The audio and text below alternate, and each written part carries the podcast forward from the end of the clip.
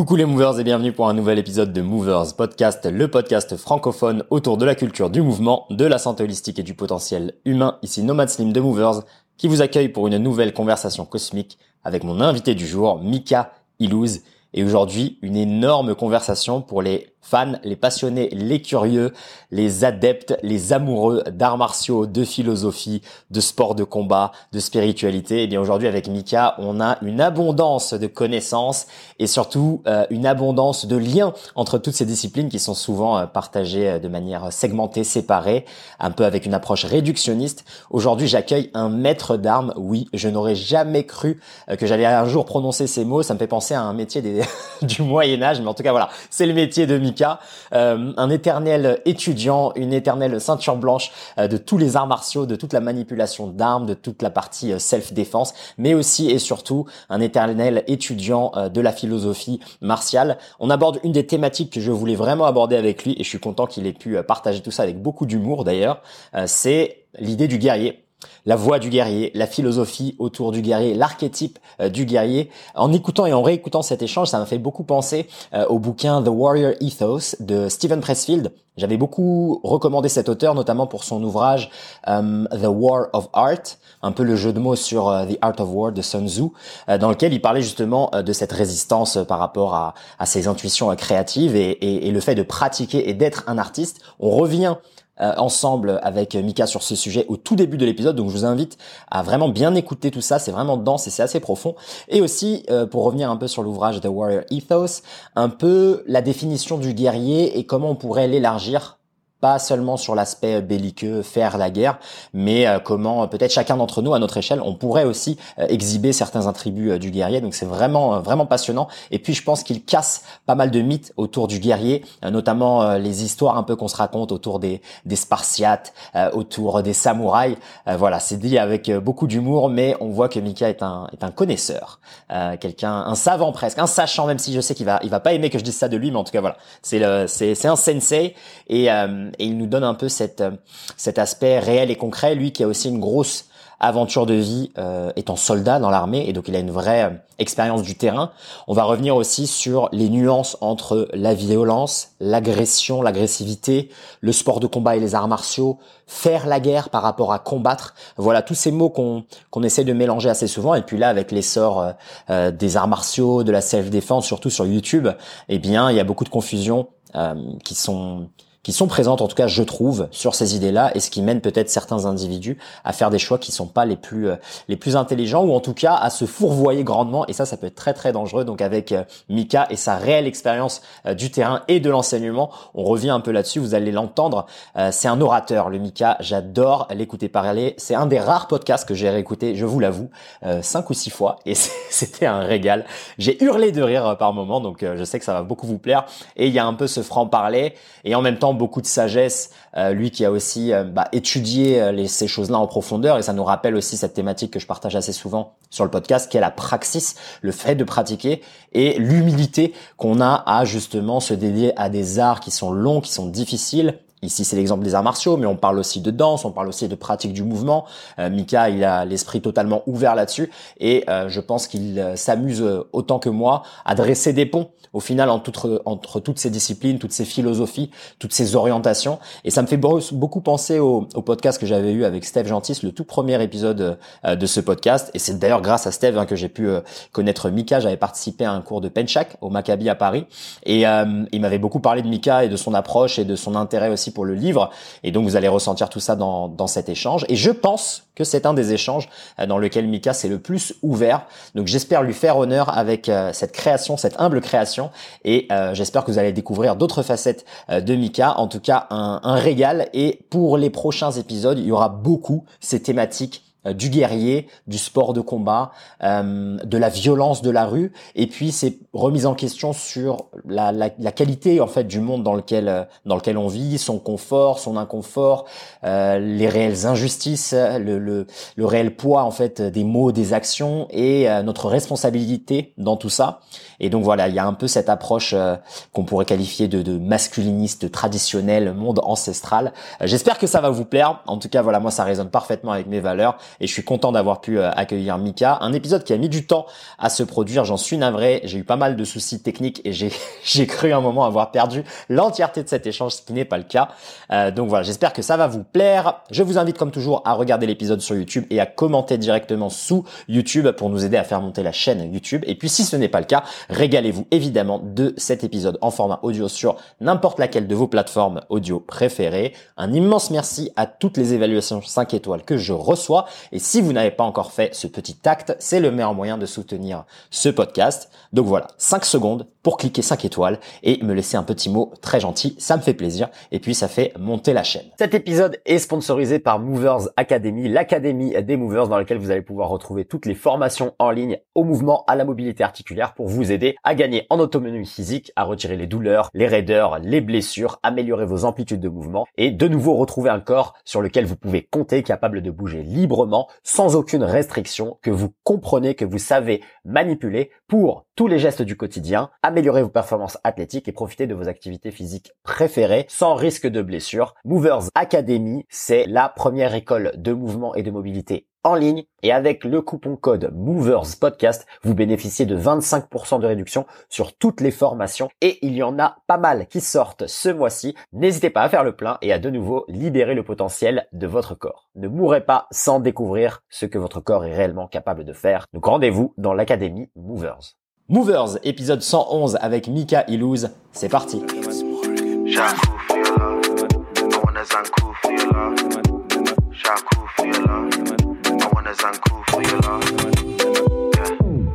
Bah voilà. Ah On est là. Ça va Ouais, et toi? Bon, ça marche sur tablette. Par contre, je peux pas mettre d'écouteurs filaires parce que sinon, je peux pas brancher mon iPad en même temps sur le secteur. Tu m'entends bien là moi, je t'entends bien. Euh, généralement, tu sais, avec les, écouteurs la Bluetooth, il y a un écho de ouf. Donc, j'espère que ça va pas me faire ça. si, c'est le cas, je les déconnecte et euh, et je parle directement. Je suis juste devant le, la tablette, ça devrait m'entendre euh, normalement. Non, on est bon. Là, on est bon. Merci, hein, merci pour, euh, pour, le temps que tu prends. Écoute, c'est avec plaisir. bon, toi, tu voyages beaucoup du coup. Ouais, ouais, bah là, je viens de quitter le, le Japon là et je suis arrivé hier à, à Kuala Lumpur. Ah, t'étais avec euh, Steve du coup? Exactement. Là, on a passé. Euh... Le bon vieux Steve. Ah ouais, le Stevis qui nous a mis en contact d'ailleurs et euh, avec lequel j'étais venu euh, à un cours là de Penchak. Ouais, je me souviens. Et puis là, en fait, on a parlé beaucoup de bah, de toi en lien avec peut-être ce que tu as peu partagé publiquement, mais tu sais en lien un peu avec la partie philosophie, presque spiritualité. Alors objectivement, c'est vrai que je, je n'ai, je parle de ça que, que avec Steve en vrai. Eh ben c'est le podcast, c'est le podcast pour ça, parce que lui, il est, tu, tu sais là, il est dans sa phase à fond euh, zazen. Euh, là, il cherche justement un temps. Bah, je l'ai, je l'ai, cette phase-là, je l'ai eu. Euh, je l'ai eu, j'avais, euh, j'avais 20 ans. Je pratiquais assidûment euh, vraiment le zen. Incroyable. C'est-à-dire matin, matin et soir, j'allais au, au, temple zen à Tolbiac à Paris aux aurores euh, pour euh, pour pratiquer zazen et euh, et je me suis tapé peut-être tout ce qu'il peut y avoir en biblio franco-japonaise sur le sur le zen, tu vois. Parfait. Donc j'adore j'adore le zen, mais j'en suis un peu revenu aussi. on, en, va en parler du coup. Intéressant, intéressant. Déjà, avant que tu me parles sur cette phase, de, bah, généralement qui arrive souvent pour les pratiquants expérimentés, d'abord tu, tu, tu, trouves un peu cette phase euh, c'est le saint graal quoi. Tu tombes sur quelque chose qui te change la vie, ça te bouleverse, et après tu as un peu l'intention de, de de en faire toute ta vie, etc. D'être tout excité. Après tu sens que ça rentre un peu dans un dogme, et après tu remets en question le truc, et après tu t'en écartes un peu. C'est l'histoire de ma vie. Je pense que tous les les pratiquants d'art euh, de manière générale, et puis en particulier les arts mais ceux qui vont vraiment pleine balle dans, dans quelque chose et qui et qui y vont assez intensément. Même l'artisan, je pense qu'au bout d'un moment, il se dit, tu sais quoi, j'ai suivi cette méthodologie, cette modalité toute ma vie. Il y, a, un mot japonais pour pour pour euh, pour les arts justement, euh, c'est le, le le geido, qui, qui est la voie mmh. des arts. Donc c'est-à-dire qu'il y a que tu sois euh, fondeur de cloche ou euh, tireur à l'arc ou pourfendeur de d'ennemis avec ton sabre, tu tu tu pratiques un art et et les constantes sont les mêmes en fait dans le fond euh, plus que dans la forme. La forme change de fait, et bien que parfois on retrouve des similitudes, mais le fond par contre est le même, puisque euh, et c'est ça qui est intéressant effectivement. Donc peu importe Est-ce que tu Dirais alors que que justement la voix, s'il y a une voix des arts, où il y a une voie de, l'art et que tout peut être un peu euh, assimilé à ton art. Est-ce qu'il y a aussi un cheminement euh, classique de l'artiste ou de l'artisan? Est-ce qu'on vit tous ces mêmes phases, ce même cycle Bien sûr, je, pense, que euh, ce qui va changer un tout petit peu, à mon avis, c'est la culture qui, va avec. Je suis pas sûr qu'un artisan japonais vive les choses de la même manière dans le détail, hein, bien sûr, qu'un artisan français, par exemple. C'est vraiment des cultures très différentes enfin, le, entre l'Occident et, et, et, déjà l'Asie et le Japon, qui est vraiment un pays qui a vécu en, en autarcie pendant tellement longtemps qu'ils ont des, des, modes de fonctionnement qui peuvent être très différents des nôtres en fait. Et donc difficile à comprendre pour un pour un gaijin comme il dirait. Et, euh, et, et, même pour un gaijin, ça reste compliqué. Même s'il vit au Japon et qu'il est habitué, euh, il reste quand même des choses très différentes.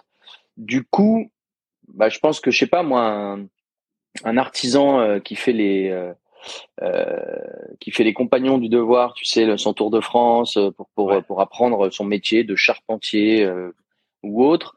Je pense qu'il passe forcément par des phases qui sont similaires, puisqu'il y a de fait une phase où tu vas devoir apprendre quand même la technique. Et euh, ensuite, une fois que tu connais ta technique, tu vas aller chercher, et c'est un peu à ça que sert le Tour de France aussi, puis en, en rencontrant d'autres pratiquants de ta discipline, aller chercher le petit truc qui fait que lui c'est mieux que toi. Mmh. Euh, et souvent, justement, on est plus dans le fond que dans la forme. Parfois, c'est un petit truc qui va dire ah non non, je te donne un tips quand tu mets ton ciseau à bois, par exemple, pour un ébéniste. Euh, euh moi, je le mets comme ça et tu verras. Et là, le mec regarde, et putain, c'est évident, mais pourquoi j'y ai pas pensé? Et ça va modifier toute sa manière de travailler le bois ensuite. Puis après, mmh. parfois, c'est juste euh, dans le geste, il va percevoir quelque chose qui est, qui est de l'ordre de l'implicite, et de fait, il va, ça va pas s'expliquer, mais il va, il va s'imprégner de quelque chose. Donc, et forcément, ça va modifier son, son truc. Et ensuite, bah, c'est toujours pareil. Hein, as, ce que tu as appris en école, et puis ce que, ce que tu finis par, euh, par reproduire toi dans ta pratique qui peut, qui peut parfois changer un peu. Et, c'est un cheminement, je pense, qui est, qui est, général pour tout le monde. Ce que tu disais tout à l'heure, c'est-à-dire t'apprends, tu, tu trouves que c'est dogmatique, on fait pas euh, tel truc comme ça, on le fait comme ça. Puis toi, à un moment donné, euh, dans toute ta rébellion de, de, de jeune, tu te dis pourquoi je le ferais pas comme ça Tiens, qu'est-ce qu'il y a? Qui vont faire quoi en fait? Et puis mmh. tu le fais comme ça, ça foire ou alors ça modifie, ça te fait faire autre chose tu vas comprendre des choses et quoi, c'est Absolument. Voilà. J'ai l'impression que ce que tu, ce que tu décris là et ce dont on parle, c'est potentiellement, tu me diras si tu me suis sur cette tangente, c'est potentiellement ce qui manque à la plupart des gens dans euh, leur accomplissement euh, professionnel. Tu vois, j'ai l'impression que les métiers qu'on nous propose dans notre monde moderne, ils nous permettent pas d'avoir cette aventure de vie, presque cette excuse pour un peu se découvrir. Tu vois, la partie où tu, je pense à des métiers par exemple de bureau, les métiers, euh, je sais pas, Peut-être la programmation, oui, il y a encore ce côté création, etc. Mais peut-être, je sais pas, quelqu'un qui fait du, de l'email et du clicodrome toute la journée. J'ai, pas l'impression que lui, au travers de. Je suis d'accord avec toi dans la mesure où euh, ça va, pour moi, à mon sens, dépendre du euh, d'avec quelle passion la personne fait la chose en fait. Je pense que tu peux être euh, un community manager euh, de ouf parce que tu crois en ce que tu fais parce que tu es doué, parce que tu perçois des choses que les autres perçoivent pas. Euh, tu sais, c'est un peu. Euh, je, je, prends l'exemple de community manager parce que c'est un métier nouveau. tu sais, ouais. c'est-à-dire que c'est nos grands-parents. Euh, déjà une oreillette comme ça là, ils auraient pas compris, ils m'auraient pris pour un ouf. Euh, genre c'est quoi cette boucle d'oreille là? Tu parles à ta boucle d'oreille, c'est bizarre. et euh, et petite anecdote, un jour je croise un, un, vieil homme dans la rue à côté de chez moi et j'avais un main libre, un main libre filaire. Sauf qu'il hmm. était du mauvais côté, je l'avais mis que de l'autre côté. Et il m'arrête un peu outré, tu sais. Il me dit vous êtes pas un peu jeune pour parler tout seul quand même, tu vois. et j'ai j'ai euh, j'ai pas su lui expliquer en fait. J'étais même moi, j'étais mort de rire quand il m'a dit ça, tu vois. Donc c'est pour te dire community manager, ça veut absolument rien dire. Et tu sais que même pour moi, des fois, j'ai du mal à comprendre, tu vois. Ces histoires de référencement, de machin, de trucs, bon, c'est un métier. Et ben, s'il y a de la passion chez le mec, c'est-à-dire que euh, le mec dans sa tête, il se dit, peu importe ta marque, peu importe ce que tu proposes, je vais la mettre en avant et grâce à moi, tu vas euh, tu vas euh, euh, tu vas avoir plus de clics, tu vas avoir plus de clients, tu vas avoir plus de et le mec il se démerde et il est doué dans son métier et je pense que ça le passionne parce qu'il y a le défi qui va avec. Euh, donc là, je, sur cette partie-là, oui, je pense qu'il peut y avoir quelque chose. Malgré tout, euh, et ça c'est assez fondamental pour moi, il manque quelque chose de manuel. C'est-à-dire que mmh. euh, on a besoin, on a besoin. Alors même si il va taper des choses sur son clavier, euh, je pense que le, le, rentrer dans une espèce de voie euh, là-dessus, ça doit être quelque chose qui doit être à mon avis basé aussi sur le mouvement. Et c'est pas toi qui diras le contraire. Amen. Euh, et du coup, il y a besoin de quelque chose en rapport avec ça. Voilà. Euh, alors, euh, tu vois par exemple, quand tu regardes un, un tu parlais d'un programmateur tout à l'heure, quand il travaille sur ses lignes de code, il a une lecture euh, en temps réel, on dirait un pianiste. Il regarde même pas ce hmm. qu'il fait avec ses doigts, il programme, il réagit avec ça. Là, pour moi, on, on retrouve cette chose-là un petit peu, tu vois.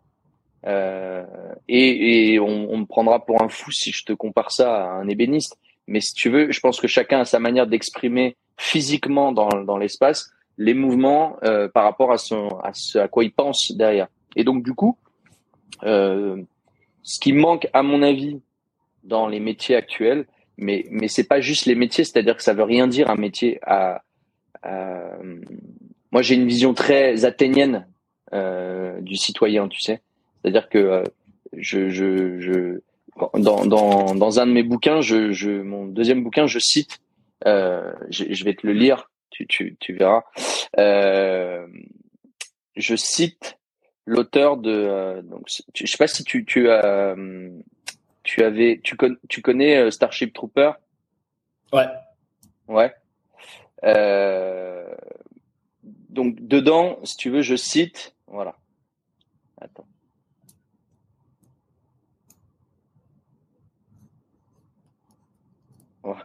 Donc je vais te le lire, tu vas voir, ça sera plus parlant. Parce que ça m'avait marqué en fait, et ça correspond un petit peu à ma vision de, de, de l'être humain au sens large.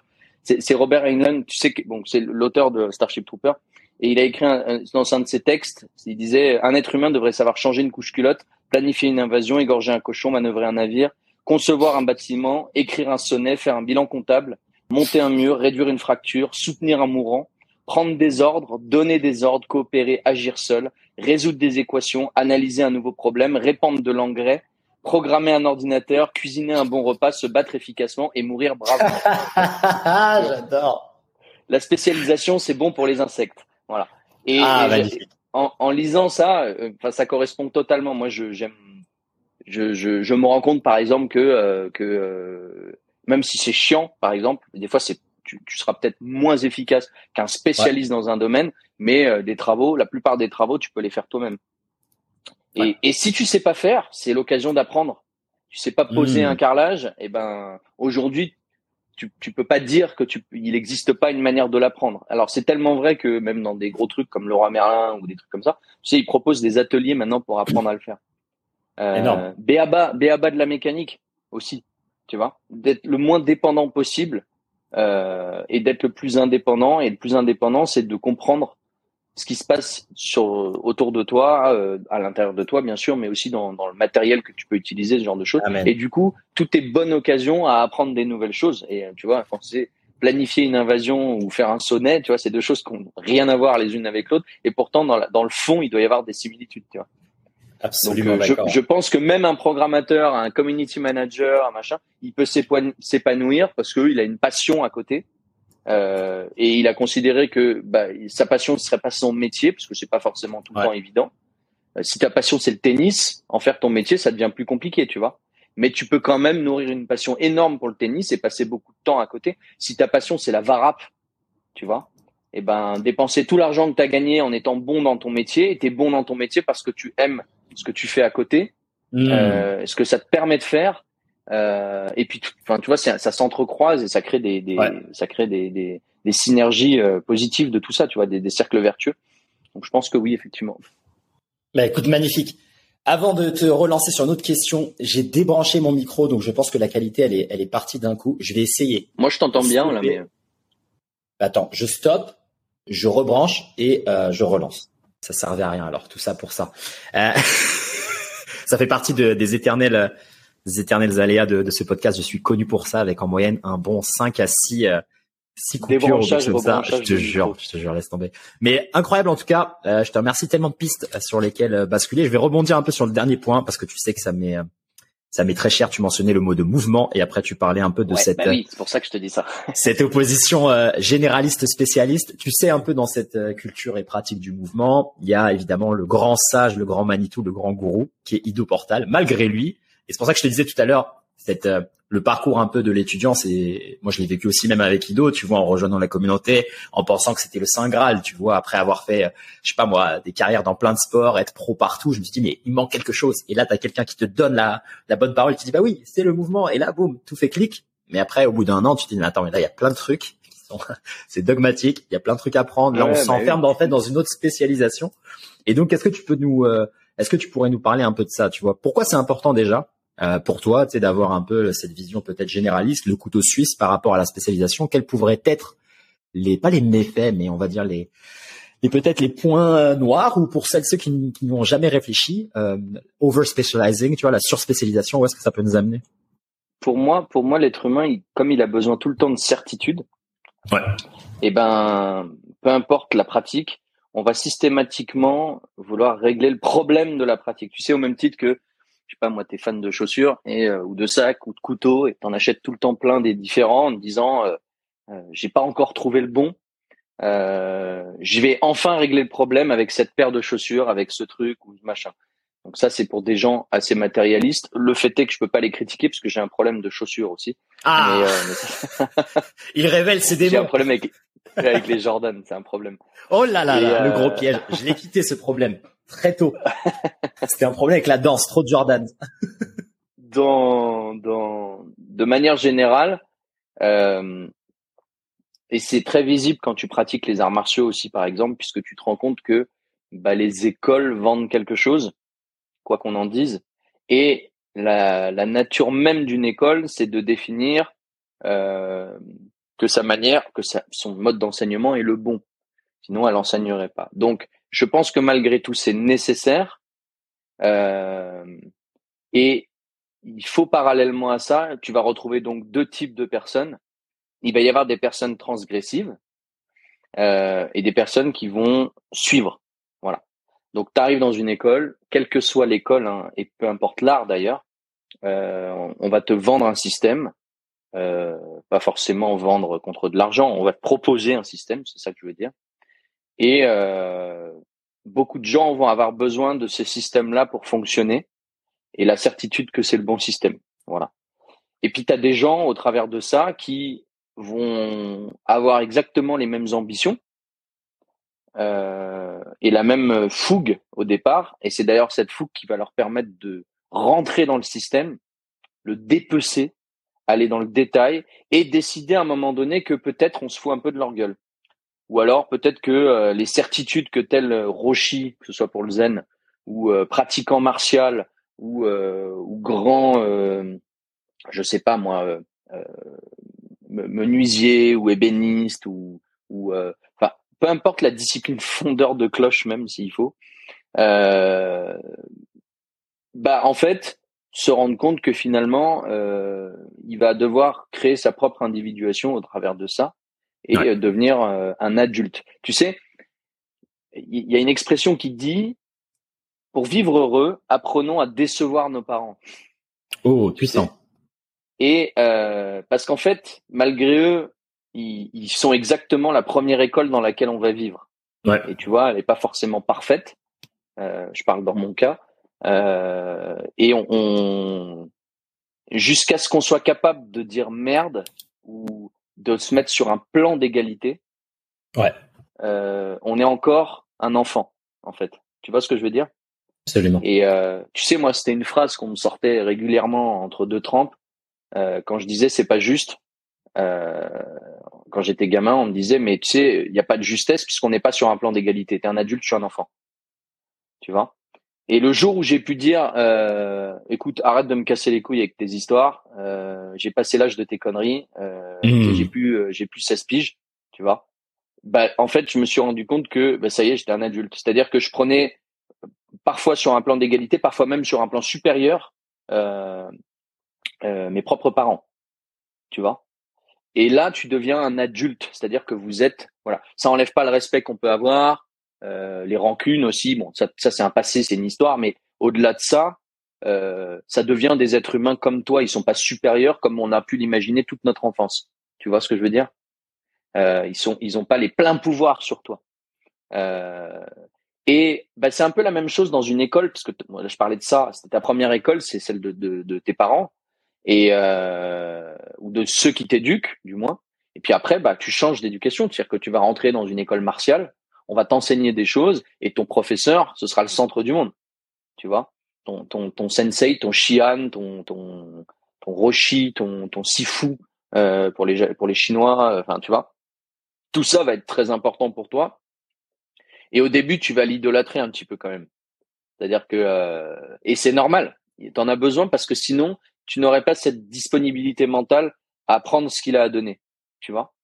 Et, euh, et puis à un moment donné, quand tu as pris tout ce que tu pouvais prendre, tu le retraites à ta manière, et puis toi-même, tu finis par lui dire, eh, dis donc, arrête de te foutre de ma gueule, tu vois. Euh, et puis tu vas commencer à avoir ses défauts aussi d'humain, parce que souvent c'est ça le truc, c'est-à-dire que euh, tu sais, t'as le maître zen, tu te dis que c'est un que c'est un mec exceptionnel, un que un Jedi. Et puis en fait, tu le vois, il se colle des mines comme tout le monde. Euh, il regarde des petits culs quand il passe devant lui. Là, tu te dis putain, je pensais pas que un maître zen il faisait ça, tu vois. Mais en fait, c'est un humain. Tu vois Exactement. le bon vieux maître zen Vislar qui regarde les petites à la sortie du dojo. Le, le, à la, à la Naruto, dans Naruto, il y a l'ermite palette, il l'appelle, tu sais. T'as Jiraiya Sensei, qui est un des plus grands euh, maîtres ninja du monde, mais son passe-temps favori, euh, c'est d'écrire des bouquins sur l'art du batifolage, tu vois. Euh, exactement. Passe son temps à saigner du nez. voilà, exactement, c'est ça. Donc tu vois, t'as as ce truc-là, et puis bah tout de suite, ça le remet un peu sur un plan d'égalité, parce que tu le redescends de son piédestal. Ça enlève rien à ses facultés. Euh, parfois, il faut même accepter un truc, c'est que des gens qui ont des choses à nous apprendre sont des parfaits connards. Tu vois? Sauf que la compétence, ils l'ont. Ça enlève rien à ça. Et soit tu as la patience de te dire, je vais prendre sur moi un petit peu euh, parce que je vais aller chercher ce dont j'ai besoin. Euh, soit tu peux pas le voir et t'arrives pas à bosser avec et tu passeras à côté probablement de quelque chose. Tu sais, c'est un peu le syndrome du Dr House. Euh, pour faire des comparaisons. Dr House, c'est un connard fini. Il est touchant sur certains aspects, mais en même temps, il torture ses étudiants. Sauf que ses étudiants deviennent juste les meilleurs diagnosticiens qui existent au monde, tout comme lui d'ailleurs et euh, ça fait pas de lui quelqu'un de sympathique et il les abîme, mais certains arrivent à sortir du lot malgré tout et à devenir les grandes personnes euh, avec le potentiel qu'ils avaient pour ça. Et ça, c'est important, je pense, parce que euh, pour, revenir à, à, ta question, euh, on a tous ce cheminement euh, dans différentes écoles. Il est nécessaire, il est nécessaire de s'emballer un peu au début en se disant j'ai enfin trouvé le problème tu vois, quand tu commences un art martial, tu te dis, euh, j'ai enfin trouvé, c'était, mon cas, tu vois, à moi, l'art martial euh, qui, qui surpasse les autres. Puis en fait, tu te rends vite compte que ça veut absolument rien dire. Parce que le jour J, il y a un mec qui te fait un truc que tu n'avais pas attendu et euh, tu te fais sécher, tu te fais sécher bêtement. Et là, tu te dis putain, mais comment ça se fait que? Alors après, tu vas aller commencer à regarder comme tous les ghosts, à rêver un petit peu, tu te dis euh, ce qu'il faut, c'est avoir des espèces de pouvoirs psychiques. Donc tu vas t'intéresser à tous les trucs un peu ésotériques des arts martiaux où les mecs, tu les, ils vendent le fait de pouvoir, euh, euh de pouvoir euh, arrêter les coups de poing des mecs, lire dans leurs pensées, enfin tu vois des trucs comme ça. Et les en mythos jutsu. les mythos jutsu, mais exactement. Mais quand t'es gamin, si tu veux, tu rêves de ça. C'est beaucoup plus simple. Je les adore. Hein. Et tu prends ta première trempe, et là tu te dis putain ah, les boxeurs, ils tapent fort quand même. du, coup, tu te mets à la boxe, et puis très rapidement, tu vas commencer à regarder en disant, mais en fait, personne peut arrêter un, un mec qui t'a fait une fin de droite et qui vient avec un, une énorme gauche, euh, tu l'attendais pas, enfin, tu vois, tous ces trucs-là, ça ramène, à la réalité. Donc, tu as besoin de passer par ces phases de euh, où tu es persuadé, déçu, persuadé, déçu, persuadé, déçu. Si à un moment donné, tu arrêtes d'être déçu, en tout cas sur la pratique, il y a deux raisons possibles. La première, c'est que tu te fourvoies. et la deuxième, c'est que tu as arrêté d'attendre quelque chose et que tu te contentes de pratiquer. Et à mon sens, Ça, c'est le grand c'est le plus grand signe de maturité, c'est-à-dire de dire je pratique et advienne que pourra. C'est-à-dire que euh, la, si tu es en recherche de conséquences systématiques et euh, tu perds quelque chose. Et ça, pour le coup, c'est vraiment le zen qui me l'a apporté, euh, où l'objectif est de supprimer l'intention et de se focaliser sur l'action. Tu vois?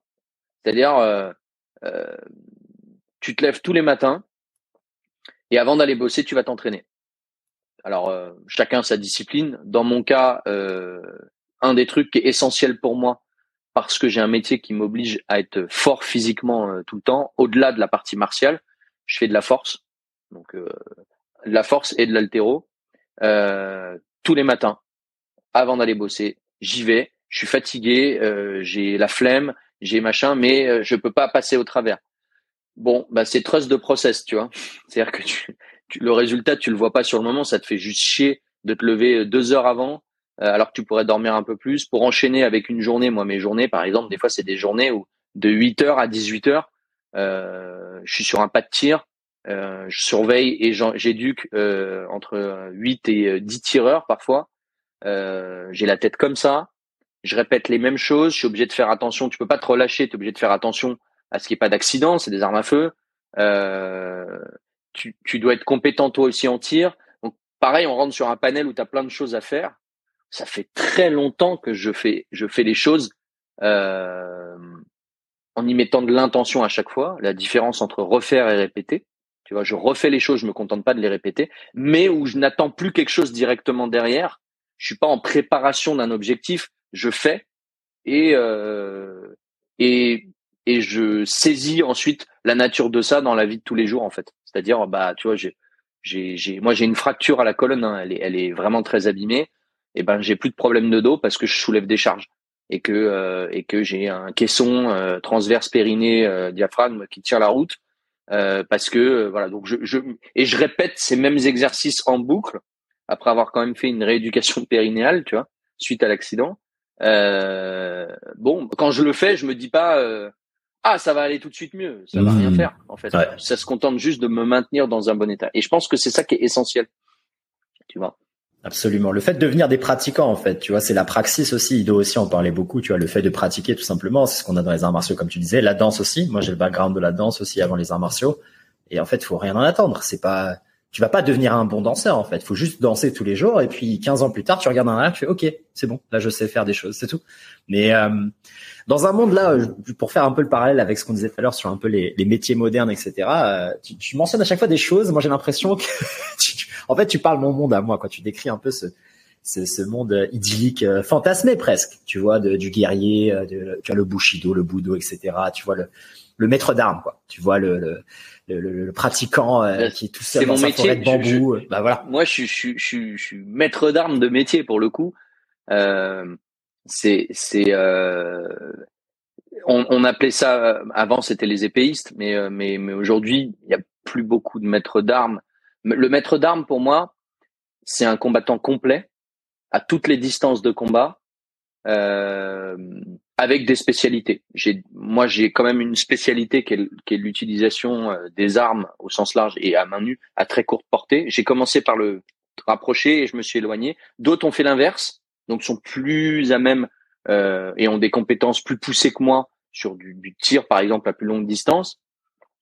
Euh, ça n'en fait pas moins des maîtres d'armes pour autant. Euh, mais du coup, euh, quand tu, tu voues ton existence à, au, à, la recherche euh, large du combat, bah tu, tu, tu, te rends vite compte et tu vois, euh, c'est un peu la symbolique. Euh, tu vois sur mon sur mon logo, il y a cinq cercles. Ça vient pas de moi, ça vient de mes maîtres à moi, maîtres d'armes. Euh, la théorie des cinq cercles, qui est un peu basée aussi sur le, le, le traité des cinq roues de Musashi, euh, qui est que, euh, que, pour faire simple, tu as le premier cercle, le deuxième, le troisième, le quatrième, qui sont des extensions. Ça augmente la largeur de ta kinésphère, si on parle de danse, puisque tu parlais de ça. Euh, et, euh, et, et en fait, le, deuxième cercle, c'est ce que tu feras à main nue. Le troisième cercle, c'est là où tu commenceras à y mettre des orthèses dans tes mains. Donc ça peut être n'importe quoi, ça va du bâton à l'épée ou tu vois. Quatrième cercle, euh, troisième cercle, oui c'est ça, troisième cercle. Quatrième cercle, c'est l'arme de poing. Ce qui a remplacé l'épée, c'est l'épée moderne. Ça se porte à la ceinture comme une épée, euh, tu vois. et le quatrième cercle, c'est les armes d'épaule. ça va, ça peut aller très très loin. Mais le plus important, c'est le premier cercle, parce que le premier cercle, c'est ce que tu mets à l'intérieur de toi. C'est toi le premier cercle, tu vois? C'est-à-dire que c'est ton enveloppe charnelle, et donc c'est ce qui est à l'intérieur. Et dedans, tu y mets tout un tas de choses euh, tout ce qui se passe à l'extérieur est la conséquence de ça. C'est-à-dire que tu peux avoir la meilleure arme du monde, si tu sais pas l'utiliser, ça va pas te servir à grand chose.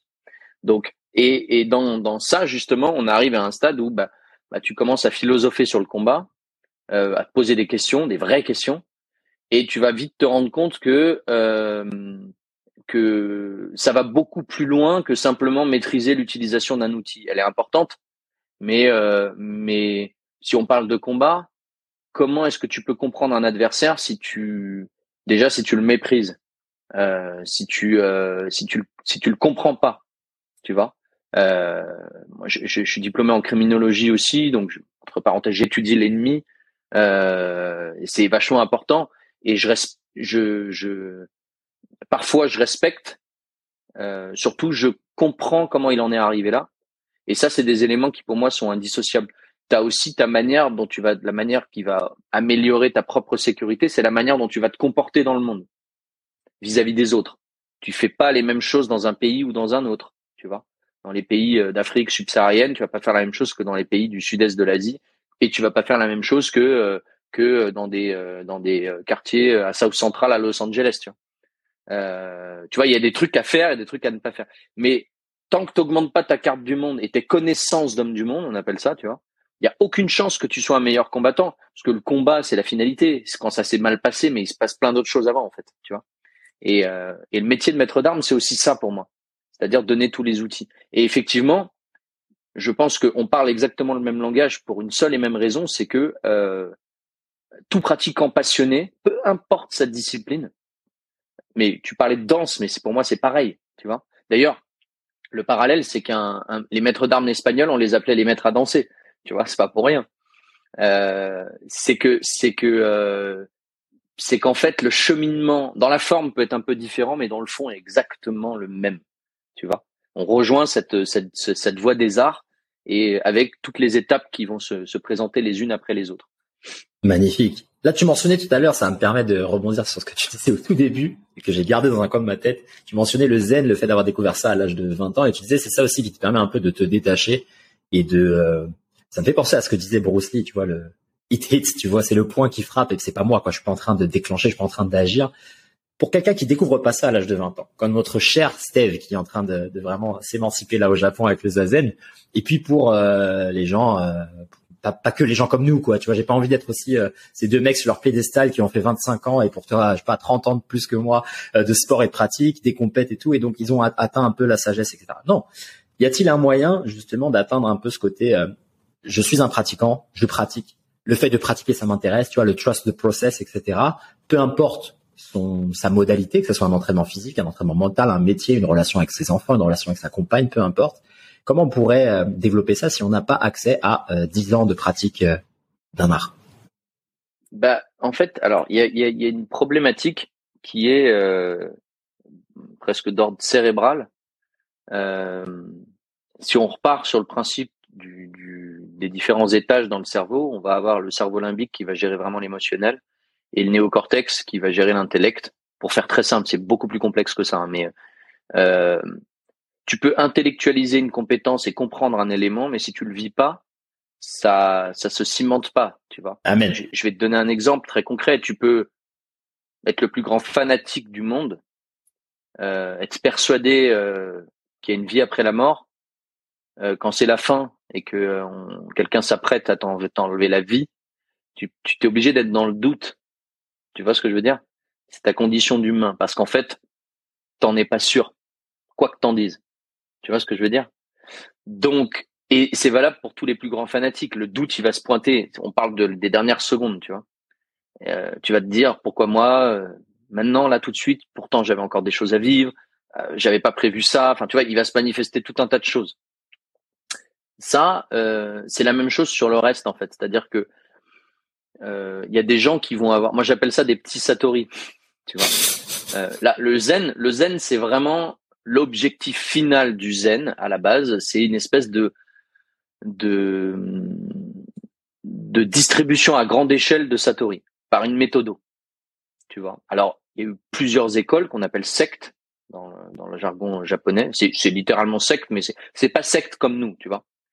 Ça va du Rinzai au Zen Soto qui est un peu plus moderne, euh, qui certains vont être euh, focalisés vraiment sur la posture, d'autres focalisés sur euh, sur la respiration, d'autres focalisés sur les koans, qui sont des espèces de de phrases euh, qui sont censées être euh, compris à double sens, c'est-à-dire compris par l'intellect, mais incompréhensible si on passe que par l'intellect. Enfin, tu vois, des trucs comme ça. L'objectif étant de débrancher le néocortex justement.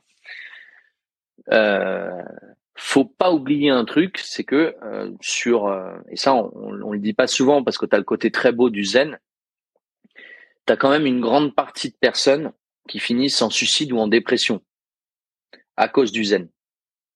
Parce qu'en fait, c'est une discipline qui est très très dure, comme toutes les disciplines japonaises. Tu sais, ils s'épargnent très peu. On n'est pas sur un bouddhisme tibétain, tu vois. Bien que même le bouddhisme tibétain peut être assez dur. Le zen, ça vient du Chan, qui est une discipline chinoise, qui est l'équivalent du zen chinois, euh, euh, qui a été ramené euh, en Chine, de Chine au Japon par Dogen. et à partir de Dogen, ils ont commencé à, à ils ont commencé à développer le zen. Il est venu se mélanger en plus avec la religion en place Shinto. Euh, donc il y a eu différents courants, des bouddhismes très ésotériques euh, au Japon avec ça. Euh, voilà, il y a eu pas mal de mélanges. Bon, pour faire simple, l'objectif du zen, c'est de supprimer l'ego. Pour supprimer l'ego, il faut le manifester, il faut le titiller. Donc ils ont tout un tas de techniques avec ça. Euh, qui peuvent s'apparenter quand même à des techniques qui peuvent être un peu violentes psychologiquement. Et euh, donc ça va amener plusieurs choses. Mais si on fait un comparatif avec la vie de tous les jours, tu me demandais pour quelqu'un de normal, je pense que les gens, euh, la, je, je, suis très euh, pessimiste en fait sur le fait que quelqu'un de normal qui est pas passé par tous ces caps-là euh, s'il fait pas une grande dépression, c'était Tyler Dordon qui euh, dans, dans, Fight Club disait euh, euh on n'a pas de grande guerre, notre grande guerre c'est notre grande dépression, tu vois? Et toujours d'actualité d'ailleurs ces paroles. Oui oui bien sûr, mais en fait parce que je te dis il faut qu'il y ait un espèce de lâcher prise du mental. Et le problème c'est que c'est très compliqué dans une société comme la nôtre. Et la solution d'aller dans un ashram ou alors d'aller s'isoler sur une montagne, c'est très bien. Parce qu'à ce moment-là, oui, tu vas vider le mental et couper. Euh, sauf qu'il faut revenir à au monde ben normal à un moment donné. Et, garder cet élément-là dans le monde normal est extrêmement compliqué. Donc, il y a un peu cette illusion de je vais me focaliser, je vais pratiquer, je vais lire tous les meilleurs bouquins de dev perso qui existent sur le sujet et sur le machin. Mais ça, en fait, ça passe pas par le vécu. Et euh, le problème, encore une fois, c'est ça, c'est que il y a besoin, ça passe par, c'est un élément expérientiel. Il faut, le vivre. Donc, il faut vivre le pied du mur. Il faut vivre la solitude, euh, pas forcément euh, euh, physique, même la solitude, c'est-à-dire que tu peux te sentir très seul en étant avec des gens. Euh, il faut vivre sa dépression, si je puis dire. il faut il faut vraiment, on, on, peut devenir, on peut comprendre ces choses-là que quand on a un peu touché le fond. Et ça, c'est un peu le problème. Donc, il y a quand même un symptôme de société qu'on retrouve de plus en plus, déjà la dépression, mais les burn-out, les gens qui se mettent à mal dans le travail et qui, à un moment donné, sont, se retrouvent au, pied du mur et ont plus le choix. Et ils vont avoir plusieurs possibilités, euh, se nourrir de cachets euh, ou euh, aviser par rapport à ce qu'ils viennent de vivre. Ils peuvent faire les deux, d'ailleurs, l'un n'empêche pas l'autre. Mais moi, je vais te donner un exemple et je, je le pense sincèrement. Je pense que la seule voie actuelle euh, sociétale pour l'Occident, je parle, pour l'occidental, c'est très différent pour d'autres cultures, euh, qui peut vraiment amener une personne à prendre conscience de ces choses-là, et eh ben c'est la psychanalyse. et, euh, et ça demande un énorme courage d'aller mettre le nez dans sa merde et d'avoir de travailler en, en, ce qu'on appelle en association libre euh, avec un thérapeute. Alors encore faut-il trouver le bon. Il y a quand même beaucoup de vendeurs de rêves, c'est comme tout le reste. Hein. Euh, quelqu'un de bienveillant, quelqu'un, moi je te dirais de jungien, puisque euh, qui, a une vision euh, culturelle aussi, sociologique, ethnologique, parce qu'on n'a pas tous les mêmes. Euh, tu peux pas, enfin tu vois, un psychanalyste qui est pas croyant, par exemple, et si toi t'es croyant, vous faites comment? Il va pas essayer de te persuader que tu mens et que tu te trompes, et c'est pas son boulot. Donc il faut qu'il faut qu'il ait cette vision d'ensemble culturelle, et c'est là où j'aime beaucoup l'aspect jungien du truc, c'est-à-dire socio-ethnologique. On fait pas une psychanalyse à un, Africain comme on ferait une psychanalyse à un Japonais, tu vois. Euh, et et en fait, l'objectif étant de créer le réflexe introspectif, tu vois, de pousser au questionnement. Voilà. Donc, je pense que c'est un peu la solution occidentale qui peut t'amener, c'est-à-dire que t'es pas obligé d'y passer une vie, mais je pense que après ça, tu vas commencer à avoir ces premiers réflexes de remise en question de tes propres pensées, euh, remise en question de tes propres comportements, de te placer en observateur euh, et de toi-même. Donc observer l'observateur, même, on se place encore sur un autre plan. Euh, ce que Ouspensky disait, euh, c'est c'est c'est Gurdjieff qui lui a dit ça, même s'il est assez critiqué sur certains aspects, ce qu'on appelle le rappel de soi. Tu vois, c'est c'est le moment où pendant quelques secondes, tu comprends rien qu'une fraction de seconde que tu n'es pas tes pensées, et ça te ça te détache un petit peu du truc. Tu peux tant que tu mets pas en place ce réflexe là, et c'est intéressant de le faire parce qu'on est les champions du monde, de, surtout dans une société où on est beaucoup sollicité psychologiquement et intellectuellement, on est les champions du monde pour s'auto-baratiner. Tu vois?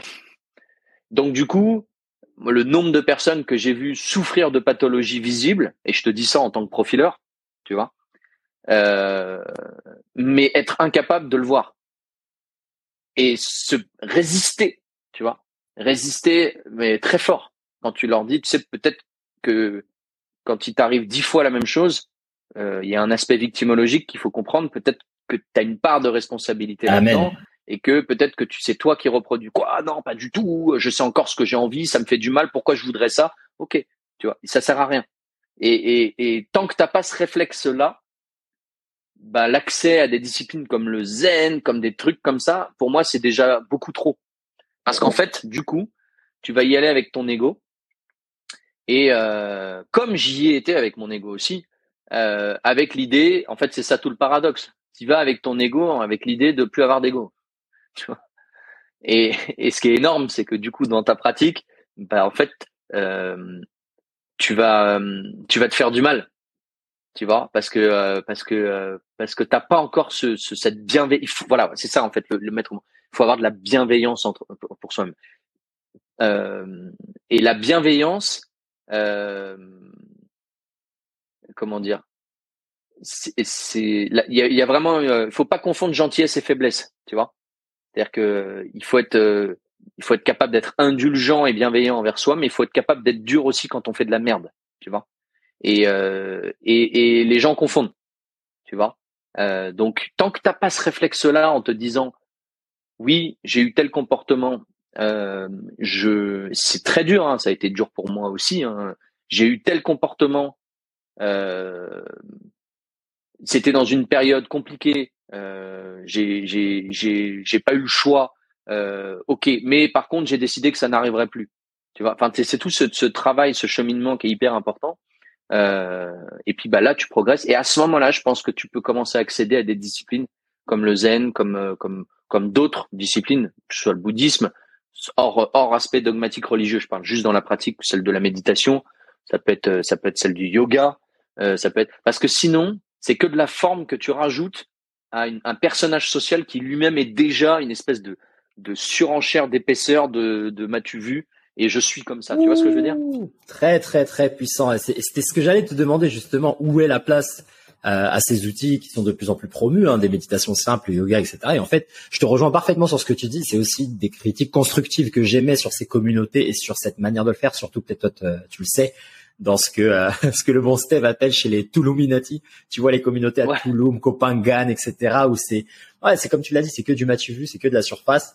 Et, euh, et c'est intéressant là que tu mentionnes l'outil de de l'analyse en fait de, de ta psychologie, de tes comportements, beaucoup pensent au contraire que la méditation est justement cet outil-là. Tu vois, est l'outil qui te permet d'aller à le breathwork, la respiration. C'est un outil indéniablement. Mais euh, et, et, je le pratique moi-même, tu vois. Euh, j'ai plusieurs pratiques différentes. Je pratique Ritsuzen, qui est euh, qui est une pratique, tu sais, c'est la posture de l'arme.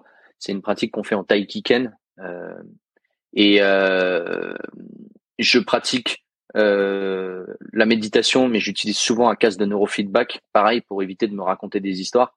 Tu sais, quand tu te dis, ouais, je suis, je suis en train de méditer, je suis en train de méditer, mon cul, t'as ton, ton encéphale qui est comme as, t'es rien du tout en train de méditer. Au moins, là, t'as un, as un feedback en temps réel de ton état. Donc, des fois, faut admettre que bah, t'as l'impression d'avoir médité ou t'es pas dedans. Voilà, exactement.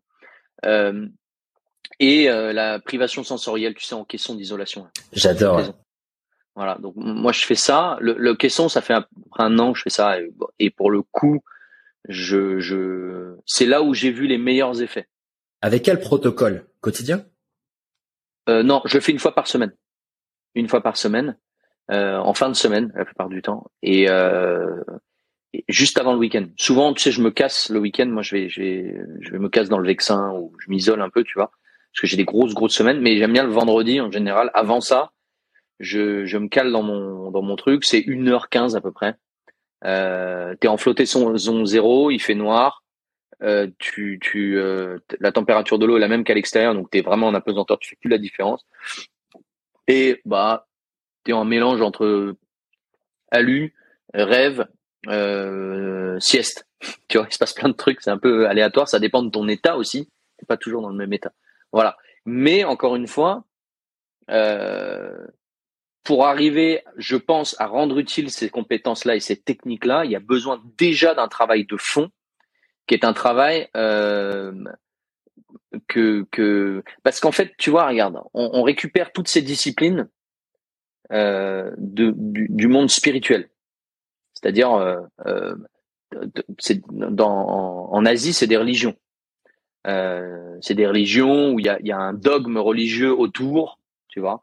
Ça va du taoïsme pour les Chinois au bouddhisme ensuite, et la même chose chez les Japonais avec la, religion Shinto. Donc il y a, si tu veux, il y a déjà quelque chose, une graine, une espèce de graine qui est semée, qui, qui permet, on va dire, à ces cultures-là de comprendre plus facilement les choses. Nous, on vient récupérer ça. Je dis pas qu'en Occident, en Occident, on avait des, on avait des, des, des gens qui méditaient, mais c'était aussi beaucoup des religieux euh, par la contemplation, euh, par plein d'autres manières. Euh, dans, dans, le christianisme énormément, mais c'était déjà des gens qui avaient un niveau spirituel, si je puis dire, déjà bien avancé, qui avaient un vrai recul sur eux-mêmes, qui avaient, tu vois. Là, pour moi, tu peux pas passer d'une semaine dans le huitième, dans ton ou à la défense dans ton building, à, faire 50 000 trucs et te dire tiens, je vais aller faire ma petite séance de méditation détente et ça va aller beaucoup mieux et je suis sur la bonne voie. c'est un effort, mais c'est pas un vrai effort en fait tu vois? C'est du folklore. Et je suis un peu dur, hein, mais pour moi, c'est du folklore, tu vois? Euh, la personne qui toute l'année dépense des milliers d'argent dans, de la, dans des fringues, euh, dans des restaurants, dans de la bouffe, qui cuisine quasiment jamais et qui là va se foutre un mois dans un ashram en, en Inde et dit ouais c'était génial, je suis revenu, j'ai vraiment l'esprit posé. Arrête, arrête, arrête. Tu vois ce que je veux dire? C'est c'est c'est l'affaire d'une vie et c'est très insultant pour les gens qu'on mais oui, on, dit de moi, on dit de moi que j'ai une vie de moine, et pourtant, je te jure que j'ai l'impression d'avoir une vie de débauché presque, tu vois. Alors que franchement, je suis pareil. objectivement, quand je me tu sais, c'est la phrase quand, je me vois, je me fais peur, mais quand je me compare, je me rassure, tu vois. C'est-à-dire que j'ai pas de vie. Je suis un no life, très clairement, tu vois. Et euh, mon existence tourne autour des arts du combat au sens large et de l'amélioration de ça. Euh, et je me et pourtant, je trouve que je fais de la merde, tu vois, que c'est pas assez. Donc quand j'entends des mecs me dire euh, je suis parti un mois faire du yoga dans un truc oh, machin, tu vois. Et, et, tu peux faire la position de yoga que tu veux. Bah moi j'ai pas la souplesse pour ça. Je peux mettre un équipe pleine tête, y a pas de problème, mais mettre ma jambe derrière ma tête, j'y arrive pas, tu vois. Euh, et tu veux, pour moi on est déjà trop dans la forme. C'est-à-dire qu'après je me dis bon ok super, t'arrives à faire la position du chat, de je sais pas quoi, tu vois. du serpent au réveil, machin, super, tu vois. moi, je mets des grosses droites, euh, et j'essaye toute ma vie de pas en mettre. C'est déjà pas mal, tu vois. et, en fait, tu sais, tu te dis, il, il, manque quelque chose. Et je pense que, je te dis, le point de départ pour un occidental, c'est d'avoir déjà un réflexe introspectif. Tu vois Et on n'est pas obligé, quand je parle de la psychanalyse, c'est au sens, la psychanalyse, euh, c'est un concept freudien, mais euh, Freud, enfin, si, si, si, ça intéresse les gens, il faut qu'ils regardent les, enfin qu'ils écoutent les conférences de Onfray sur le, le contre-histoire de la philosophie. T'as as pas mal de trucs intéressants. Ça, ça, casse un peu les mythes, tu vois. Mais objectivement, le principe de base euh, qui consiste à s'observer dans ses propres comportements, euh, donc faire une réelle introspection, se poser des questions sur les ramifications de ces comportements par rapport à notre vécu, je pense que c'est déjà un point de départ. Et c'est ce qui est plus dur. S'asseoir, faire semblant de méditer, c'est pas très très dur. Mais euh, mais se demander pourquoi on en est arrivé là, essayer de comprendre, faire une véritable enquête sur sa propre existence, ça c'est c'est difficile. Et c'est pas très agréable à des moments, tu vois. Tu passes par des caps très difficiles, des caps où tu vas détester tes proches parce que tu vas leur reprocher tous tes mots. Puis ensuite tu vas passer sur le même cap, là au cap d'après, tu vas passer sur l'indulgence vis-à-vis d'eux en disant mais ils ont fait comme ils pouvaient. Enfin, tu sais, tu passes par tout un tas de trucs. Et je pense que ça, pour un occidental, avant de commencer à vouloir accéder à des, à des disciplines qui ne sont pas dans sa culture de base, il y a sûrement des gens qui y arrivent, attention, mais déjà comprendre sa propre culture et utiliser les outils de sa propre culture, et il y en a un paquet, tu vois. Euh, hors religion même, tu vois ce que je veux dire? Simplement de sa propre culture. Euh, et ensuite, bah à la limite, j'allais te dire, tu veux pratiquer euh, ces disciplines-là, bah fais comme Steve, voilà, tu vois? Euh, il a le mérite d'aller euh, là-bas, de, de se tester. Et euh, voilà, tu veux, tu veux, tu veux t'envoyer des doses. Enfin, tu, tu, tu veux faire des voyages spirituels. ben ça, je trouve que c'est plus intéressant déjà d'aller faire un vrai road trip dans un pays comme ça, où là, bah, tu, tu sais, on va juste t'asseoir et on va te dire, bah, vas-y, ferme-la et écoute ton ego. et mais on fait comment? Chut, écoute. voilà, bon, Et toi, t'es là comme un con, tu vois, il se passe rien. C'est exactement ce qui lui est arrivé, il m'a raconté. Tu fissures. Et en fait, à un moment donné, tu te dis à force de fissurer, tu te dis bon allez vas-y, tu sais quoi, je vais lâcher l'affaire parce que ça me casse les couilles. Et c'est là que tu commences à comprendre. Tu vois Exactement. Tu vois à la dure, sans comprendre un mot de Jap, tu vois le mec, il est, il m'avait raconté le gars, le moine arrive et lui dit euh, ouais bah vas-y, tu, te mets en position. Et, euh, et Steve il a dit ok. Et le moine, il s'est mis, en fait, tu sais, il a, il a enclenché le mode, ça y est, il est parti. Et donc Steve, il m'a dit, je le regardais, il y avait rien qui se passait, donc j'ai compris qu'il fallait que je le fasse, en fait. Mais ça il y a plus de mots, en fait. C'est, tu te mets en position, c'est fini. Ça, c'est la seule indication. Il y a, il y a, ce qui est intéressant dans, dans, dans ce mode de fonctionnement, c'est que nous, occidentaux, en plus, on a soif d'explications tout le temps. Ah, constamment, constamment. Et, euh, et euh, quand tu vas pratiquer, ne serait-ce que les arts martiaux dans dans d'autres pays, euh, le mec te montre. C'est ça qui est ouf, c'est que moi je suis obligé de m'adapter à ça. Et quand j'enseigne à mes élèves, je leur montre, je leur fais une première démonstration. Je l'ai, je l'ai appris à la militaire puisque j'étais soldat, où euh, on le fait, euh, on le fait une fois en déroulé, une fois décomposé avec explication, et euh, enfin tu vois, il y a tout un déroulé pédagogique. Tu vas dans les trucs, le mec, il te montre une technique complexe une fois, et tu as une demi-seconde pour ta mémoire à court terme, elle se barre pas. Tu là, tu fais OK, viens, viens, viens, viens, vite, vite, vite, fais-moi la technique. tu es encore dedans parce que sinon Bien sûr. Tu vois?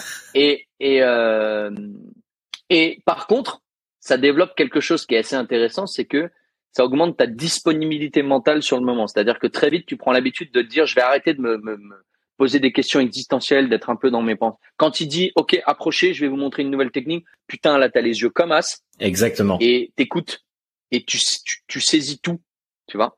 Et, c'est marrant parce que euh, bah, quand euh, en France, j'ai un, j'ai un ami qui est un très très gros pratiquant de, de d'arts martiaux sud-est asiatique qui, est venu il y, a, pas longtemps. Et du coup, j'avais invité mes élèves à, aller le voir. Et il pratique l'escrima. Le, le Kali, c'est les, le, pratique euh, philippines de d'escrime. ouais.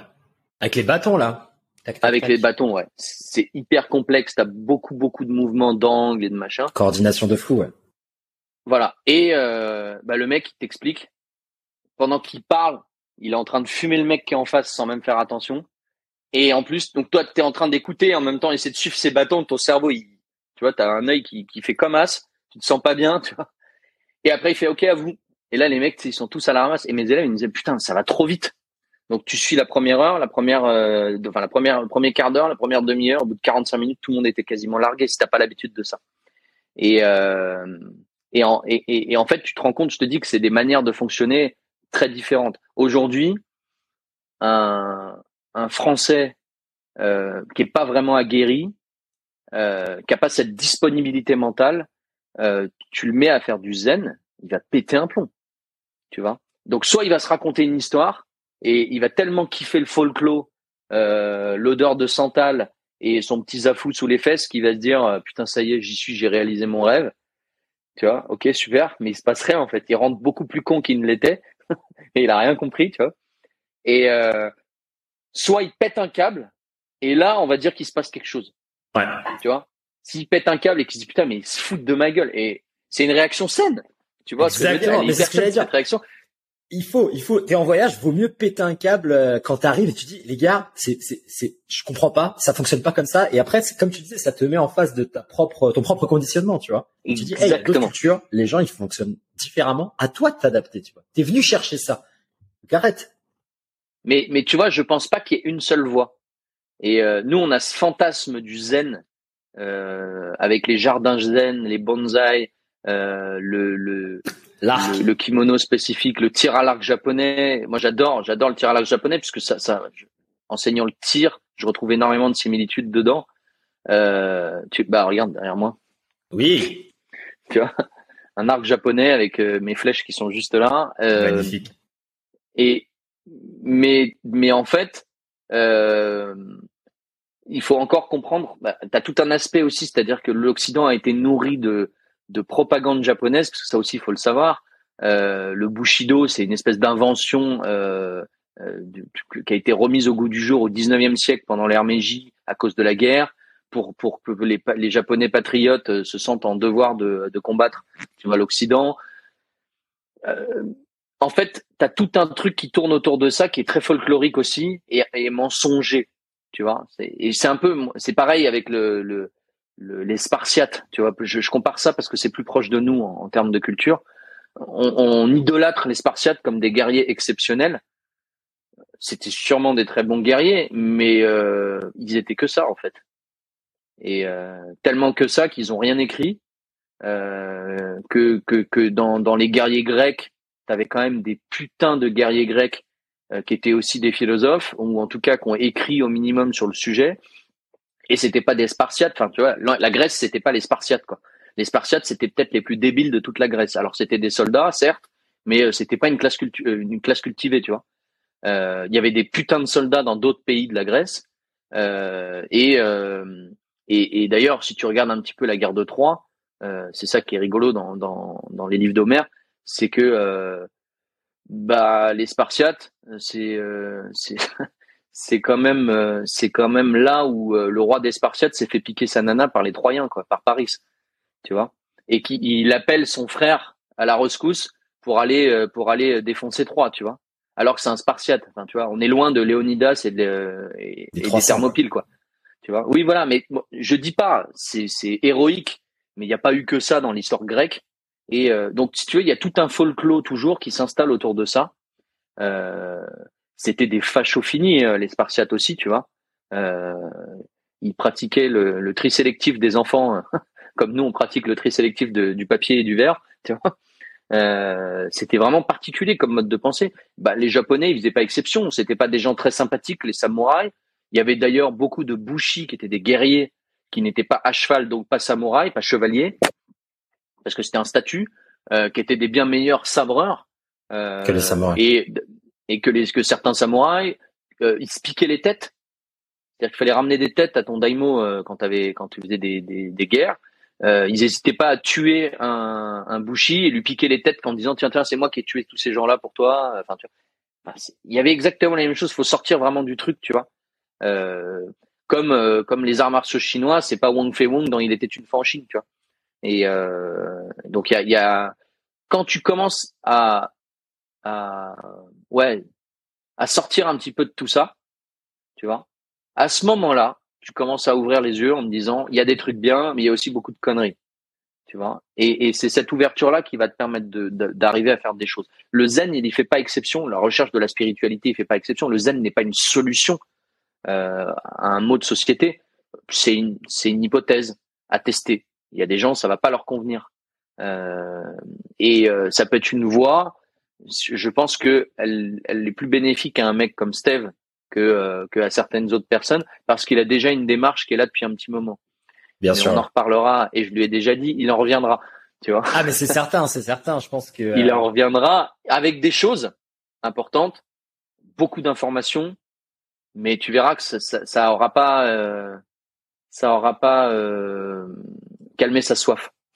Ah mais clairement, clairement. Moi c'est ce que on en avait parlé de toute façon lui et moi quand on quand on quand j'étais là au Japon avec lui. Et moi c'était je lui racontais en fait mon histoire aussi avec le Japon euh, quand j'y suis allé, quand j'y ai vécu et quand je l'ai quitté, mais sans le déjà sans lui spolier et sans le mettre en garde bien parce que c'est voilà c'est chacun son expérience aussi. Mais par contre déjà là en, en un mois et demi ensemble lui il va rester deux mois là en un mois et demi ensemble on a aussi un, un troisième ami là qui est venu qui a aussi une expérience de six ans au Japon et en fait, on a fait tous les deux, je pense, le bon. Euh, on lui a parlé en fait du Japon de la bonne manière, c'est-à-dire on va on va pas te dire ce qui, ce qui va t'arriver, ou parce que chacun son expérience, mais en même temps, on va essayer de te faire accélérer ce processus. Tu vois, moi, ce qui m'a pris par exemple deux ans, deux ans et demi à essayer à, à comprendre et à réaliser au Japon, lui, ça lui a pris euh, quasiment un mois et demi. Tu vois, même là, il est déjà dans une phase où il, a, où il respire un peu, il sait ce qu'il peut en extraire et il sait ce qui n'est ce qui est la limite. Quoi, tu vois, comme dans tout, comme tu l'as dit, les voyages, les différentes cultures, les pratiques il euh, y, a, y, a, toujours une limite à tout et euh, c'est pour ça que cette voix un peu de généraliste, cette voix de je fais les choses en, aussi sans attente, en détachement, mais je continue en fait. Euh, c'est le shoroshin en japonais aussi, c'est la mentalité du, du, débutant, tu vois, shoroshin, le, le cœur. Et, et, donc c'est, je pense que c'est important de maintenir cette mentalité, euh, tu vois, de, de l'apprentissage permanent et de, de cette humilité aussi devant les apprentissages. Et comme tu le disais très bien, et ça m'a fait penser justement à un outil que, que Steph partage beaucoup, euh, qui n'est pas le mien, euh, mais avec lequel aussi moi j'ai, je raisonne peu en tout cas pour l'instant, c'est pas la phase de la vie dans laquelle je suis, mais par contre qui subit les mêmes, euh, on va dire les peut-être les mêmes problématiques que tu as mentionné juste avant, qui est cette une sorte d'appropriation culturelle de l'occidental, que sont justement les rites un peu plus chamaniques. Tu mentionnais le Shinto, mais je vais parler, tu vois, ne serait-ce que tu vois les tripes un peu ayahuasca, la DMT, les psychédéliques totalement maintenant approprié, par, euh, tu vois, surtout au niveau aux États-Unis, tu vois, par, vraiment l'occidental qui n'a pas été élevé dans cette culture d'aimer la nature, de communion avec la nature, ni même de connaissance avec les plantes. Tu mentionnais aussi des outils qu'on avait peut-être par le passé en France, dans une France ancestrale, ne serait-ce que, euh, tu vois, l'étude des plantes, euh, l'herboriste, l'alchimiste, enfin tout ça, il y a, y a beaucoup d'héritages qui sont français, le druide. Mais nous, on n'a plus ça Pourtant, tout le monde va acheter à Aromazone à Paris les petites fioles pour faire sa petite menthe poivrée, etc. Alors que mec, tu connais rien. Euh, donc il y a, ce côté-là, et je pense qu'il y a un danger peut-être avec euh, avec ces outils. Euh, là, tu vois, la méditation de cinq minutes, pour moi, je, bon, elle va pas faire de mal, même si la personne essaye. Ça reste de la surface, mais je me dis, le mec, il va quand même se faire un jeu, d'une alimentation, se préparer un mois, qui va au Pérou, qui se met une grosse, un gros shot d'ayahuasca ou autre. Là, tu vois, ça va pas avoir les mêmes implications. Je, je suis d'accord avec toi. Euh, alors moi, il y a, y a, plusieurs choses. Euh, ça, c'est un cap que j'ai jamais euh, franchi. Ouais. Les psychotropes, les psychédéliques surtout. Euh, les psychotropes, si j'ai déjà franchi quand même, mais les, les psychédéliques, euh, c'est quelque chose. Alors, il y a plusieurs raisons à ça. Moi, j'ai, tu sais, j'ai une partie de ma famille qui est mexicaine, donc si tu veux, les, les yaquis et, euh, et cette culture, tu vois, je, je, je connais un petit peu. Euh, par contre, tu vois, moi, c'est un truc, j'ai une espèce d'impression, et je me fourvoie peut-être, tu vois, euh, de raccourci occidental. Oh, c'est-à-dire que, oh, oui. tu vois, c'est-à-dire que qu'on se le dise malgré tout, dans la pratique des disciplines chamaniques, euh, je, je, vais te raconter une histoire intéressante après, puisque je, je moi, je, vais, je vais dans l'expérience et justement l'expérience de la transe chamanique. Euh, et donc, euh, euh, pour revenir à ça, ça peut être de la transe chamanique et de la pratique chamanique que tu peux, qui peut venir de, de des steppes de la Mongolie ou, de l'Amérique du Sud. Il y a quand même certaines constantes, la pratique de la transe en faisant partie. Et si tu veux, malgré tout, il y a quand même un truc, c'est que c'était pas donné à tout le monde. C'est-à-dire que ça se pratiquait dans un certain contexte qui pouvait être médical, médicinal, je dirais même, et dans lequel bah, c'était pour certaines personnes à certains moments de leur vie, en réponse à certaines problématiques qu'ils pouvaient avoir. Euh, et le fait de commencer à faire du, euh, du trip à grande échelle, moi, c'est un truc qui me dérange. Et l'autre chose, c'est que malgré tout, bah, j'ai toujours cette sensation que, tu sais, je suis un grand pragmatique. Je sais que le cerveau est capable de fonctionner sur des états modifiés de conscience très différents. J'ai déjà expérimenté certains états modifiés de conscience de manière auto-induite. Euh, ça va de ça va de de, de, de sensations de dissociation et flow. Alors euh, j'en ai eu des petits. Euh, j'ai beaucoup travaillé sur le sujet. Encore une fois, je, je bossais dans une cellule de recherche et d'instruction euh, spécialisée où bah, j'ai abordé un peu, j'ai brassé large sur tout ce qui pouvait être état modifié de conscience, améliorant les compétences du combattant. Et euh, donc en m'intéressant à la MOC, qui est une, une espèce de transe utilisée par les par les Indonésiens, euh, qui veut dire littéralement folie meurtrière, qui est un peu comme les berserks chez les chez les Vikings, tu vois, où les mecs se mettent dans un état de malade et ils ont une force surhumaine et ils peuvent se battre et pas ressentir les coups. bon, et en fait, encore une fois, comme à chaque fois, c'était basé sur un contexte particulier. Du coup, pour moi, l'occidental qui va là-bas en disant ma vie m'emmerde un peu, je suis en recherche, je vais m'envoyer une dose massive d'ayahuasca, vomir jusqu'à plus soif, et les choses iront mieux après. Je veux dire, si t'es pas dans une sombre dépression ou en vraie maladie psychologique et que euh, et que il n'y a pas une utilité à proprement parler, c'est un peu un raccourci facile, tu vois. Oui, tu vas voir des choses, c'est sûr. Tourisme spirituel, tu vois, matérialisme spirituel, c'est. Mais mais bien sûr que tu vas voir des choses tu vois. C'est le principe même de prendre des hallucinogènes puissants, tu vois. Est-ce que ces choses-là, ils seront interprétés de la bonne manière? T'en sauras rien. Pas nécessairement. Euh, et j'ai vu quand même un, paquet de personnes, à partir du moment, parce qu'ils étaient fragiles de base, à partir du moment où ils sont rentrés là-dedans complètement dégoupillés, tu vois. Euh, donc là, tu vois, si tu veux, je, je, je, et, et ça remet pas en cause l'utilisation des psychotropes, puisque, enfin, de ces psychotropes-là, ces psychédéliques notamment, puisque je sais qu'ils s'utilisent, par exemple, médicalement dans certains contextes à des microdosages. Euh, on le fait pas en France parce que c'est encore illégal, mais en Belgique ou en Suisse, ça s'utilise dans des universités. Il y a un vrai travail justement. Un vrai travail médical assisté où la personne va pouvoir accéder à certaines strates de ses propres données et créer des interprétations. Ils sont débriefés par un psychiatre spécialisé dans ce domaine-là. Et euh, ça permet de faire sauter certaines barrières pour pouvoir accéder à des informations, notamment dans le cadre, encore une fois, d'un travail psychanalytique. Tu vois? Donc là, effectivement, j'y vois un intérêt. Tu vois? Euh, mais encore une fois, c'est pour des personnes qui souffrent de pathologies assez graves. Euh, on parle de schizophrénie ou de TOC très puissant. Enfin, tu vois. Euh, moi, j'ai un peu de mal avec ça. Alors, pour te raconter mon expérience, euh, j'ai eu l'opportunité, puisque je voulais absolument le tester, d'aller tester ce qu'on appelle la transe cognitive auto-induite. Donc, qui est, quelque chose qui a été développé par une femme qui s'appelle Corinne Sobrin, qui est chercheuse et qui a travaillé en lien avec le CNRS. Il faisait un espèce d'atelier un peu fermé, on va dire, où l'objectif c'était de d'amener les gens en utilisant des bandes sonores avec certaines vibrations spécifiques à rentrer en transe et euh, commencer à travailler la transe comme euh, comme ça se travaillerait dans les tribus. Et euh, donc c'est déjà c'était assez onéreux, mais ça valait la peine si tu veux puisque c'est un truc assez fermé. Donc je suis parti une semaine faire ce fameux stage euh, qui a lieu euh, une à deux fois par an maximum. Je sais plus combien de transeurs ils sont maintenant. Ils s'appellent comme ça, tu vois les mecs. Et euh, et je t'explique. Moi je suis arrivé là-bas je suis arrivé là-bas avec mon background euh, de vie, Émilie et civil, un peu hardcore, tu vois. Euh, et déjà, tu as quelqu'un qui nous explique les états modifiés de conscience et les machins, euh, tu vois. Vous pourrez expérimenter des sensations de flow et de trucs et tout. Bon. En fait, pour faire très court, rien n'a marché sur moi.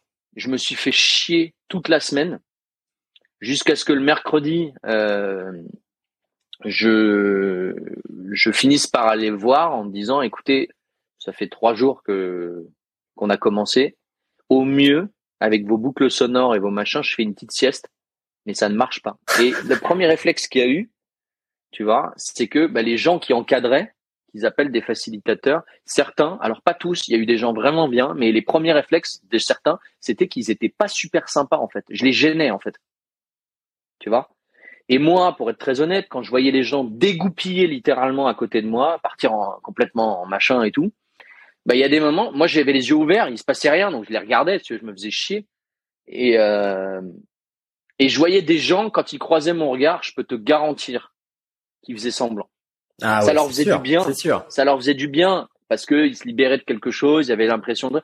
Mais si tu veux, ils n'étaient pas dans un état de perte de contrôle entre parenthèses type trans où il y avait vraiment un truc. Et bah en fait, si tu veux, leur premier réflexe ça a été de me dire oui, mais alors il faut te lâcher un peu plus, euh, voilà. Alors effectivement, si tu veux, moi je suis pas danseur et euh, je suis très mauvais danseur et euh, et mon corps, c'est vrai que je, je il est assez blindé bagarre et pas trop relâchement du mouvement, tout ça. Ok. Mais donc du coup, il me disait, bah comment ça secouer un peu comme ça pour, c'est un peu comme tourner la manivelle sur un sur un moteur pour qu'il démarre, tu vois. je le fais, fais des petits cris, tu vois. Et en fait, je me rendais compte que il voulait absolument que je fasse la même chose que les autres, mais c'était pas spécialement parce que ça déclenchait quelque chose, mais surtout parce que ça, ça allait rassurer tout le monde, tu vois. Ouais, ouais, c'est ce que tu dis.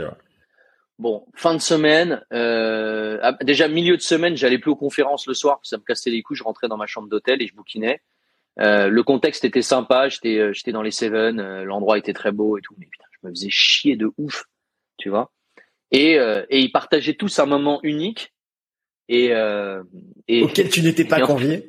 mais, mais en fait voilà, tu sais, c'est-à-dire il y a quelqu'un qui était sur place là-bas qui disait, qui a eu le même problème que moi, disait en fait j'ai l'impression parce que tu sais après il te disait alors aujourd'hui on va pratiquer la transe contrôlée de machin pour le dessin tu vois, j'étais là, je disais, mais putain, mais ok, d'accord. Et la transe normale, on peut essayer déjà, parce que moi j'ai du mal, hein, ça fonctionne pas sur WAM.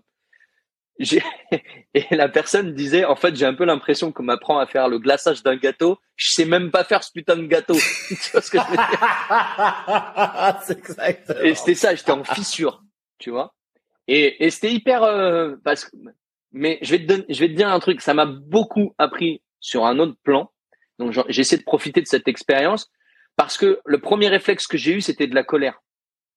Ah. Et la colère, elle était assez dirigée contre moi au départ, en me disant putain, mais t'es bon à rien ou quoi? Pourquoi tout le monde y arrive et pas toi? Et au bout d'un moment, je me suis dit mais arrête de te casser les couilles à toi-même. En même temps, euh, déjà la moitié des gens que tu vois là, c'est pas sûr qu'ils soient vraiment en transe. Et euh, et ils ont fini par me dire oui, alors oui, effectivement, sur 5% des personnes, ça fonctionne pas. On a estimé ça à peu près. Ok, bon, je suis dans les 5%. Et euh, au début, c'était à base de peut-être que tu résistes un peu trop, peut-être que euh, euh, tu sais, euh, on a expliqué un petit peu le flow, les trucs comme ça. Comme tu n'as jamais vécu d'état modifié de conscience, j'ai fait tu te fous de ma gueule. Je suis peut-être le seul dans cette putain de pièce à déjà avoir vécu un flow avec une dissociation du temps et un et une, une dissociation de la personne, une sortie de corps dans une situation de, de tu vois, de, de confrontation. Je suis peut-être la seule personne dans cette putain de pièce euh, à avoir ce type de vécu. Me dites pas que j'ai jamais vécu d'état modifié de conscience. Tu vois, euh, ce que je constate surtout, c'est que vous, tant qu'on rentre dans le cadre, ça va. Mais si on vous dit après, euh, bah écoutez, moi ça marche pas, vous n'avez pas vraiment de solution à proposer. Donc c'est encore une fois, je te dis, on était dans ce truc un peu. Euh, en fait, voilà, je vais te dire comment je caractérise un petit peu tous ces gens. Ces gens qui parlent du chi, du ki, du qigong, de la méditation, du truc, sans vraiment être avoir euh, incarné. Ouais, c'est un peu des apprentis sorciers, tu vois. C'est-à-dire, euh, c'est le gamin à qui on le file un livre de magie, il fait deux trois trucs, ça marche, et et personne lui a dit avant, mais mec, surtout pas à cette formule-là, c'est hyper dangereux. Personne le fait chez les magiciens, tu vois. Ah bon? Euh, Je trouvais ça sympa. Ouais, mais enfin là, tu viens de tu viens d'invoquer un démon, par exemple. Ah merde, je savais pas. Tu vois. Tu sais, c'est le mec il, il commence à s'attacher au phénomène plus qu'au truc. Et, euh, et, et, euh, et tu vois, c'est un truc tout bête, mais, mais, mais quand tu discutes avec des, certains médecins, des mecs qui pratiquent la médecine chinoise, pour avoir été en, en Asie aussi, euh, en Chine, euh, pas en Chine pop, mais en, à Taïwan, les mecs te disent quand on est à l'acupuncture, c'est tout a foiré en fait. C'est-à-dire qu'ils ont plein d'autres techniques de médecine bien avant l'acupuncture. L'acupuncture, c'est vraiment le truc des. Donc normalement, l'acupuncture, on le fait quasiment jamais. Et du coup, et nous, chez nous, c'est le truc. Attends, mais moi, je vais voir mon acupuncteur. Et en fait, quand tu discutes avec le médecin chez nous, il dit quoi l'acupuncture? Mais c'est les losers de chez nous qui l'utilisent en fait, parce qu'ils n'arrivent pas à utiliser d'autres méthodes. Donc, tu vois ce que je veux dire? C'est un peu ce truc euh, où, euh, où je te dis, tu, voilà. Paradoxalement à ça, j'ai eu l'occasion de rencontrer. Je te dis, moi, je suis un testeur de rebooteux, euh, un testeur de tous ces trucs-là, justement, à chaque fois. Euh, et du coup, je, je nie pas du tout l'existence de véritables fonctions en rapport avec ça et de personnes qui sont des véritables pratiquants. Mais la plupart du temps, quand tu discutes avec eux, justement, ils t'étalent pas une chance autour de ça. Ils te disent, écoute, je comprends pas trop ce qui se passe, mais le fait est que je suis coupeur de feu et euh, quand je pose mes mains sur quelqu'un, il se passe ça. Voilà mais ma mère faisait la même chose, c'est comme ça. Et euh, je vais pas te raconter d'histoire sur l'énergie, je vais pas te dire que j'ai fait des études dans, dans tel ashram. Il dit voilà, j'ai toujours un espèce de truc avec ça. Viens, on teste. Et si ça marche pas, ça marche pas. Et ça marche.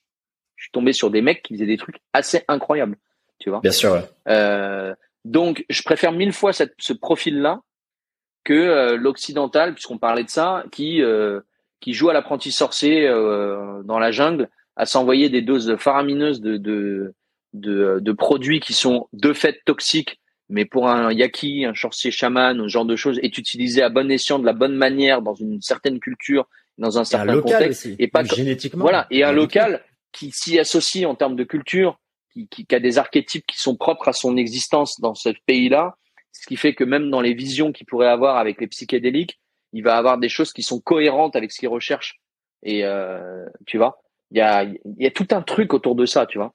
Est-ce qu'on nourrit pas aussi euh, une volonté à être spécial? Tu vois, il y a ce côté j'ai envie d'être spécial, si, j'ai envie d'avoir une, tu vois, une histoire, de, j'ai envie d'avoir un, un j'ai envie d'être un Mais quoi. regarde, regarde, si tu veux, même la cinématographie.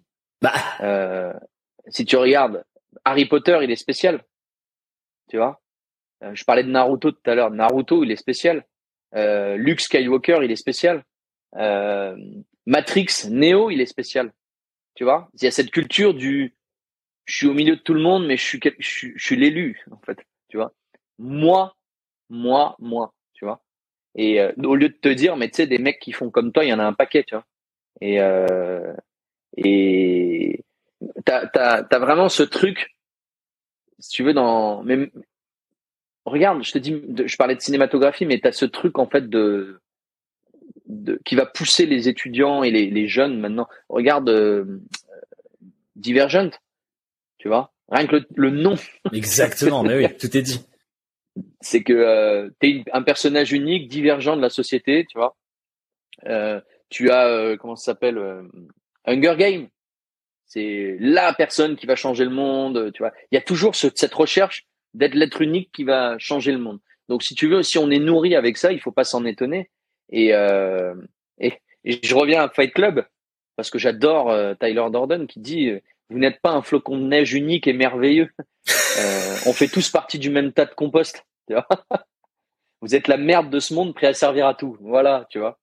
Et quand tu as compris ça, bah si à un moment donné tu fais des choses qui sortent de l'ordinaire dans ta vie, bah c'est comme ça. Mais c'est encore une fois on en parlait c'est une conséquence de plein d'autres choses. Mais si tu veux c'est pas une espèce de recherche permanente parce que tu ne peux qu'être déçu en cherchant ça. Exactement je suis d'accord avec toi. Je pense que ça te ça te donne aussi cette humilité. On parlait des arts martiaux évidemment mais là toutes les pratiques qu'on mentionne elles sont des pratiques qui sont longues difficiles denses plein de nuances très complexes. Et donc ça t'apprend à hey, calme-toi. Ça prend des années à faire mais euh, si tu fais tes deux mois de yoga teacher training et que tu peux enseigner, alors que ça m'a pris 15 ans pour avoir la ceinture noire JJB et je suis même pas capable d'enseigner, bah, je veux dire, tu vois, tout est tellement Exactement. raccourci, on te le donne, que les gens ils se disent non mais un trip DMT, c'est bon, je suis spécial, je suis unique maintenant, je suis. Mais ça prend 16 ans pour être médaillé d'or au JO. De quoi tu me parles? Dans le monde des arts martiaux, dans tous ces trucs-là, c'est fascinant à quel point. Euh, il y a une espèce de, de, de, alors il y a aussi un autre truc c'est que souvent c'est pas un art de vivre. Donc c'est une espèce de contrepartie pour affirmer son label de virilité par rapport à son existence qu'on peut trouver un peu un peu euh, un peu fade. T'as le mec typiquement il est euh, il travaille dans une banque il se fait chier. Euh, j'ai rien contre les banquiers, hein, j'en connais qui sont géniaux et qui se font pas chier. Euh, et, et quand il donne ses cours pendant la semaine euh, d'arts martiaux, bah pendant deux heures, c'est le c'est le roi du monde, tu vois. Et et, et quand tu l'écoutes, des fois, il a des théories martiales. Tu te dis, mec, calme-toi quand même.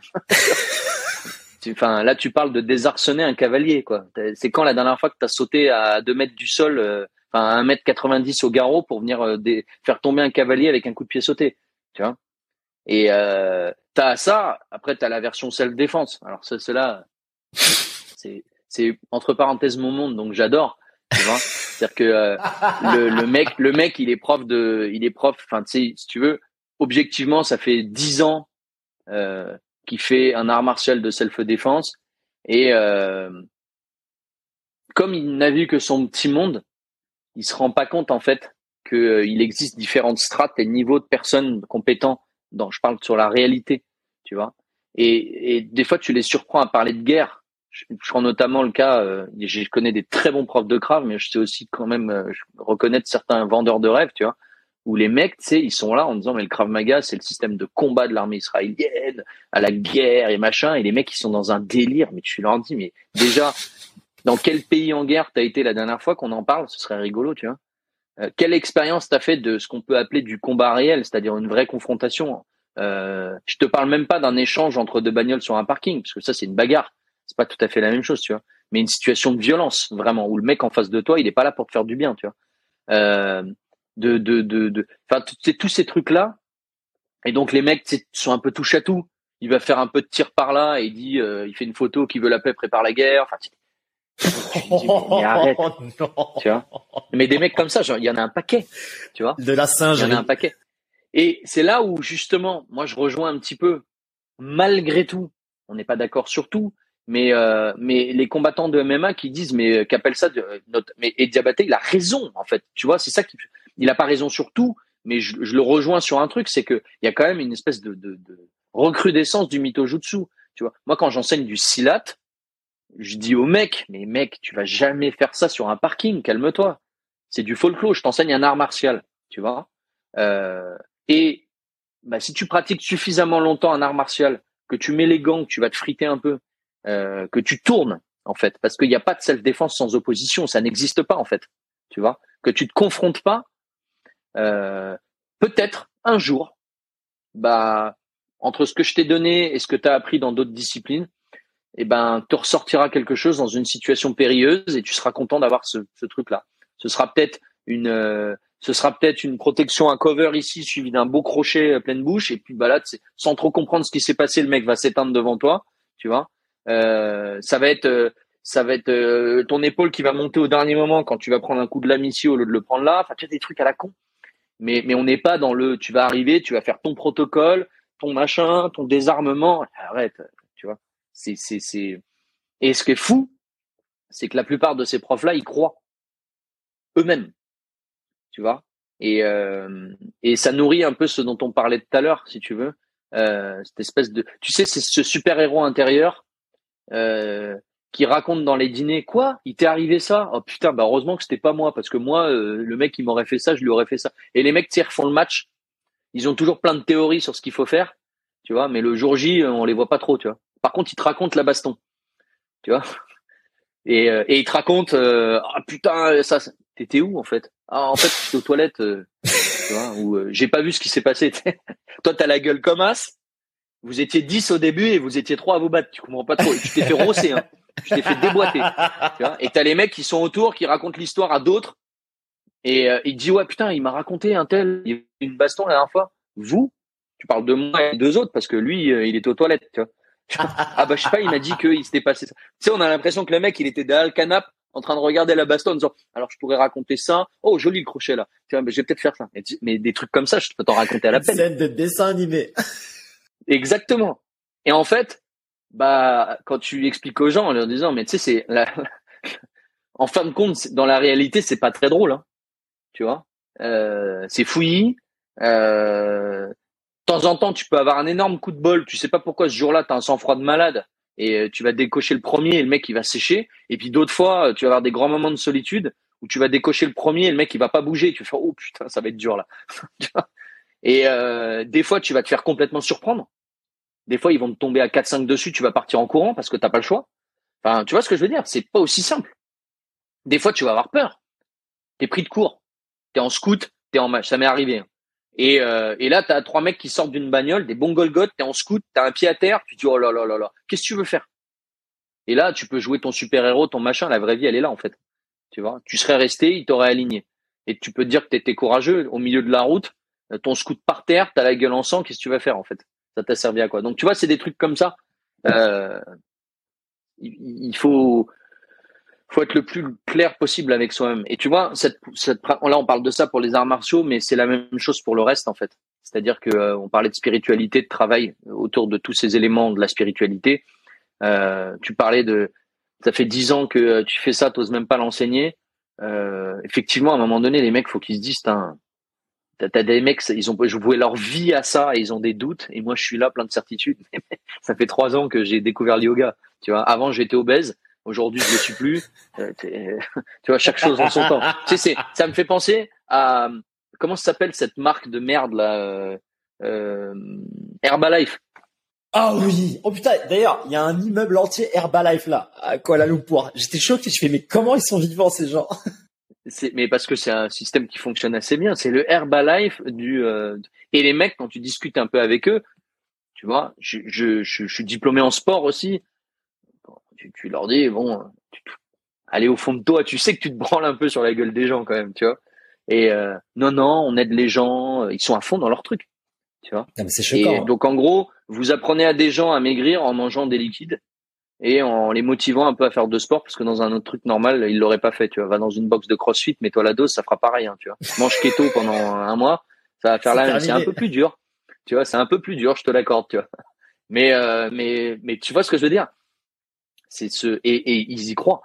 Mais il y a, y a moi ça me fait ça m'aime toujours la, la problématique parce que tu parles de violence etc et moi je l'ai dit mais, mais plein de fois j'avais même accueilli euh, euh, Guillaume Morel là de, de Protégor là sur le, podcast on en avait parlé. Tu vois la relation à la violence moi-même combattant pro et je suis monté sur le ring etc en Thaïlande et tout dans les boubous les, vrais trucs tu sais des gens ils fantasment là-dessus en France même ça mais dehors je vaux rien du tout. Enfin genre j'ai pas la prétention de me dire je vais mettre un low kick j'ai combattu en, en anglaise en mouet tout ça, ça sert à rien. Oui, mais c'est ce qui fait ta force, parce que au final, je pense que tu t'en sortirais mieux qu'un autre, parce que tu as l'humilité qui va avec, et, et tu sais ce que c'est que de mettre un low kick.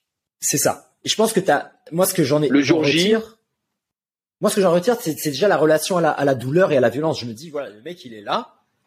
Je suis pas au point arrogant de me dire il y en a trois, je vais faire un truc. Mais par contre, en voilà, si le mec il provoque ou si je fais ça ou si je perds mon tempérament et, j'ai épuisé toutes mes solutions, tu vois, diplomatie, la fuite et tout. Admettons, j'ai tout épuisé.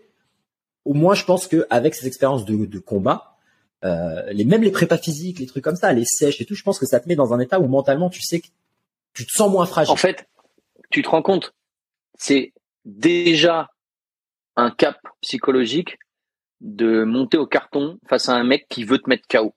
Voilà. Et tu montes sur le ring. Euh, moi, je viens du Kyoku. J'ai fait du ring aussi en Sanda. Bah, le mec en face de toi, il est là pour te mettre KO, tu vois. Il est pas là pour faire des rounds. Au moins, au moins, tu vis même, tu sais, la peur et tout, les trucs comme ça, tu les vis. Comment tu peux, comment tu peux, sans déjà avoir vécu ça, face à un mec qui veut vraiment te défoncer pour de vrai, avec toute l'animosité et la méchanceté et la malveillance qu'il y a derrière, parce qu'il n'y a pas de malveillance sur un ring bien sûr que non. C'est violent, mais c'est pas malveillant. Alors des fois, tu peux tomber sur un connard, mais de manière générale, et, comment un mec qui n'a jamais rencontré ça dans sa vie peut prétendre derrière, en plus, alors que des mecs qui ont déjà rencontré ça comme toi, bah, ont l'humilité de se dire, je sais pas trop ce que ça peut donner, tu vois. Mais tu vois, c'est exactement ça. Moi, même cette expérience, devant un militaire, devant toi, mais genre, je, je, je peux rien dire, quoi, parce que comme tu l'as dit, moi, même quand tu montes dans un ring, toi, pareil, tu sais qu'il y a tellement de règles. Tu sais, t'as fait un check-up avec le médecin, il y a t'as signé un contrat, t'es payé. Il y a tout un, il y a un folklore aussi. Tu vois, il y a la caméra, le le, le white crew, tout ce que tu veux. Tu mets les gants, les protège-dents, tu serres la main. Même le mec, il est méchant, il est un peu neuneux en face de toi. Tu sais que je le mets KO, ça se finit. Et même avec ça, tu vois, bon après chacun évidemment ses croyances et tout, mais comme tu le sais, tu vois, en mouet, on fait quand même des prières pour sa santé, pour pas qu'il ait quelque chose, tu vois. Parce que même moi, j'y étais, euh, j'ai été soumis une fois euh, dans, dans ma vie, d'ailleurs même après après avoir combattu pour la dernière fois là dans les récentes années où tu sais j'ai commencé à avoir un début presque de commotion cérébrale tu vois où genre j'ai fait un sparring et tout le lendemain pendant deux trois jours j'avais un mal de crâne et tout et j'ai fait tu vois ça j'ai entendu trop souvent des potes m'en parler pour me dire que ça c'est le début tu vois. Et après ça dure deux semaines et trois semaines et t'as les saignements etc donc même ça moi je me dis heureusement que ça m'est pas arrivé quand je combattais etc et, et que je l'ai pas fait subir à des gens. Donc t'as quand même ces frayeurs ne serait-ce que pour la santé de l'autre mec. Donc en situation euh, dans la rue et même après j'imagine même pas quoi, l'armée, le combat comme tu disais. Moi, même avec ça, ça reste à des années-lumière. Je vais te faire une comparaison que je fais souvent pour expliquer aux gens cette différence-là. Puisqu'on parlait de, de, de, la Grèce, on va parler de la Rome antique aussi. La révolte de Spartacus, qui est une histoire vraie. Donc, euh, souvent, je remets ça un peu dans le contexte. La révolte de Spartacus, c'est des gladiateurs. Donc, qu'on sait du gladiateur, c'est que c'est quand même un bon combattant. C'est le sportif de haut niveau de l'époque, euh, puisque euh, il, s'entraîne dans un ludus, euh, qui est une, qui est une, qui est ni plus ni moins qu'une école d'arts martiaux en fait. Tu vois, fermé. Il est esclave au sens pas citoyen, mais c'est pas un esclave qu'on imagine en train de porter des charges et à qui on met des coups de fouet. Tu vois. Euh, la plupart du temps, s'il est bien classé et que c'est un bon combattant, il a quand même une vie qui est plutôt pas mal. Il saute les plus belles femmes et les plus beaux hommes du, euh, du royaume, qui payent pour ça. Il a les meilleurs médecins, il mange à sa faim et il mange très bien. On les appelait les hommes d'orge d'ailleurs. On leur faisait manger beaucoup d'orge pour qu'ils fassent un peu de gras, parce qu'il vaut mieux couper dans le, dans le gras que dans, la, dans le muscle. Très rare qui tue un autre euh, gladiateur. Donc le truc qu'on voit, tu sais, où ils font ça là, euh, si tu faisais ça, fallait payer le ludus en face. Donc, si tu veux, euh, à moins vraiment que ce soit du grand spectacle et qu'il y a un truc, si on parle de budget euh, de combat comme McGregor, bon, ok, il y a tellement de thunes en jeu que tu peux te permettre de faire ce genre de truc. Mais, mais, euh, mais, mais voilà, c'était très rare. Et puis de l'autre côté, tu as le légionnaire romain qui se tape cinq saisons d'affilée, dont les saisons froides hiver, sur une campagne en Germanie, qui a froid, qui a faim, qui depuis le début des cinq ans a perdu 15 kilos quasiment. C'est un chat maigre. Euh, bien désinhibé. Il compte plus trop le nombre de morts qu'il a tué les yeux dans les yeux à coups de glaive ou à, coups de à coups de, de lance. Euh, et bah, à un moment donné, le légionnaire va rencontrer le gladiateur, puisque le gladiateur va estimer qu'il est bon combattant suffisamment pour pouvoir faire la guerre. Et c'est là son erreur, c'est que du coup, évidemment, euh, il va se retrouver face en one-one face à un légionnaire romain euh, évidemment, si on lui en met chacun juste un glaive et qu'ils se battent, il y a quand même de grandes chances que le gladiateur, qui fait ça toute la journée, ait le temps.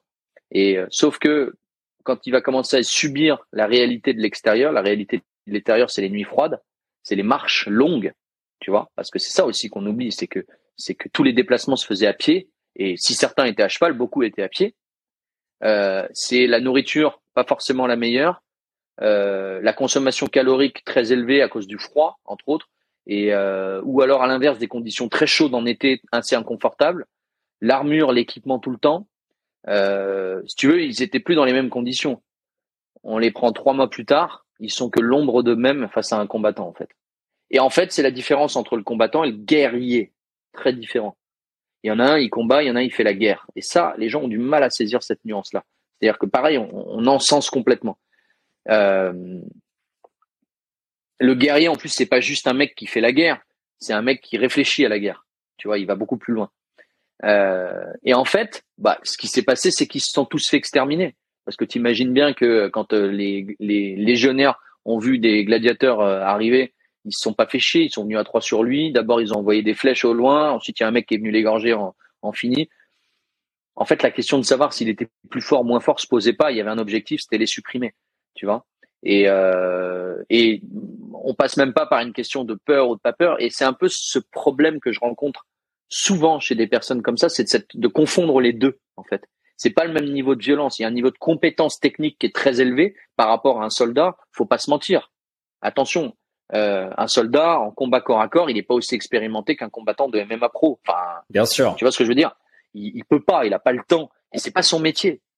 Son métier, c'est euh, de combattre l'autre ou les autres euh, au prix de sa propre vie, ce qui n'est pas tout à fait le même objectif de l'autre côté non plus. Donc, on vient y ajouter un élément qui est important, c'est la mort comme hypothèse de travail. Michel Goya, qui est, un, un, cadre militaire qui a écrit des très bons livres là-dessus, dont un livre qui s'appelle La mort comme hypothèse de travail, qui est une réflexion autour de ça, qui est extrêmement intéressante. Et euh, euh, et ensuite, euh, bah, cette confrontation, elle, rappelle aussi d'autres choses. Je vais te donner un autre exemple. Euh, dans les années euh, dans les années 70 aux États-Unis, beaucoup de boxeurs euh, fricotaient avec le milieu. Tu vois, ça a toujours été un peu le cas, c'est-à-dire que bah, tu avais beaucoup de boxeurs italiens et ils aimaient bien traîner avec avec les voyous italiens qui de toute façon traînaient aux mêmes endroits, aller voir les combats de boxe et machin. Euh, il est arrivé plusieurs fois que, bah, à un moment donné, si tu veux, il y en a un qui confonde un peu les choses. La ils sont pas sur la même chaîne alimentaire. Et du coup, bah, à table, il va répondre à un voyou en lui disant, "Eh, tu me parles pas comme ça." Il va dire, "Oh là là, euh, Tony, euh, Tony, je crois un nom au hasard. T'es un putain de boxeur, poids lourd, y a pas de problème, mais tu me parles pas comme ça, toi. Parce que moi, je suis pas ton pote, tu vois. Quoi, quoi, quoi, tu veux te battre? Non, non, je veux pas te battre. Boum, fin de l'histoire. Et ouais. Et en fait, c'est ça le truc, c'est-à-dire qu'à un moment donné, euh, c'est pas du tout les mêmes univers. Donc évidemment, euh, le, gros Tony, euh, il a un ventre comme as, un Italien, tu te dis machin, sauf que le mec, il a déjà tué une trentaine de personnes parce qu'il est nettoyeur pour la mafia.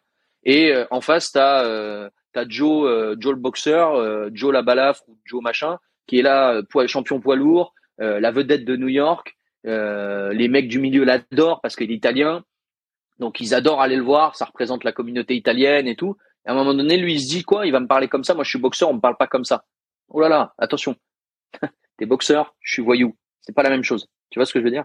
Et là, en fait, on retrouve toujours cet échange. Donc c'est juste, faut juste pas se mentir en fait sur les choses. Absolument. En se disant, c'est des écosystèmes qui sont différents. Les attentes sont pas les mêmes. Euh, et on ne peut que donner raison évidemment à quelqu'un, un mec euh, qui, qui, a été combattant pro dans une bagarre de rue. Je parle d'un échange un peu viril à la sortie d'un bar. évidemment qu'il va mieux se débrouiller que euh, le commun des mortels, tu vois. Euh, mais c'est pas la guerre. Donc à côté t'as le guerrier et lui il va faire autre chose encore, tu vois. Et puis t'as le prof de self-défense du coin de la rue qui, euh, s'il est euh, honnête avec lui-même, ne vend pas de rêve et dit juste moi je vous apprends des petits trucs. Mais encore une fois, la forme, moi, j'y crois pas. Euh, quand on me dit ouais, t'aurais pas un truc pour euh, si le mec il te fait ça, ça je dis c'est quoi J'ai pas de technique, tu vois. Euh, je peux te montrer des concepts, des idées, mais va t'entraîner en fait. Il n'y a pas de, il y a pas de clé en main. mais non, mais tu sais, c'est les mecs veulent du prêt à porter aussi pour la pour la bagarre, tu vois. Genre, si le mec qui te met un crochet, bah, si le mec qui te met un crochet, tu te protèges. Oui, mais tu fais quoi? Est-ce que tu préfères faire une technique comme ça ou une technique comme ça ou une technique comme ça? Je, je, sais pas moi. Mais moi un crochet, on va voir. Boum. Ah bah tiens, c'est ça qui est venu. Ah c'est marrant parce que en fait quand tu commences à prendre beaucoup de crochets, bah t'as ce réflexe là. Tiens, c'est bizarre. Tu vois, on est plus sur de la technique de la grue intrépide ou de, tu vois, euh, des, des, des trucs comme ça. Non mais c'est véridique, tu vois? On en revient à des choses qui sont assez basiques. Bien sûr. C'est comme les mecs qui te disent ouais pour les low kicks, euh, on peut faire ça, on peut faire ça, on peut faire ça. Attends, le mec, euh, ça fait euh, des milliers d'années que les mecs se mettent des low kicks. Ils sont tous arrivés à la même conclusion. Tu mets ton tibia en protection, tu vois. Ouais, mais le tibia, ça fait mal. J'ai une autre technique. Oui, mais le tibia, ça fait mal, mais ça fait moins mal qu'un chaos musculaire et que t'es plus de cuisses. Exactement.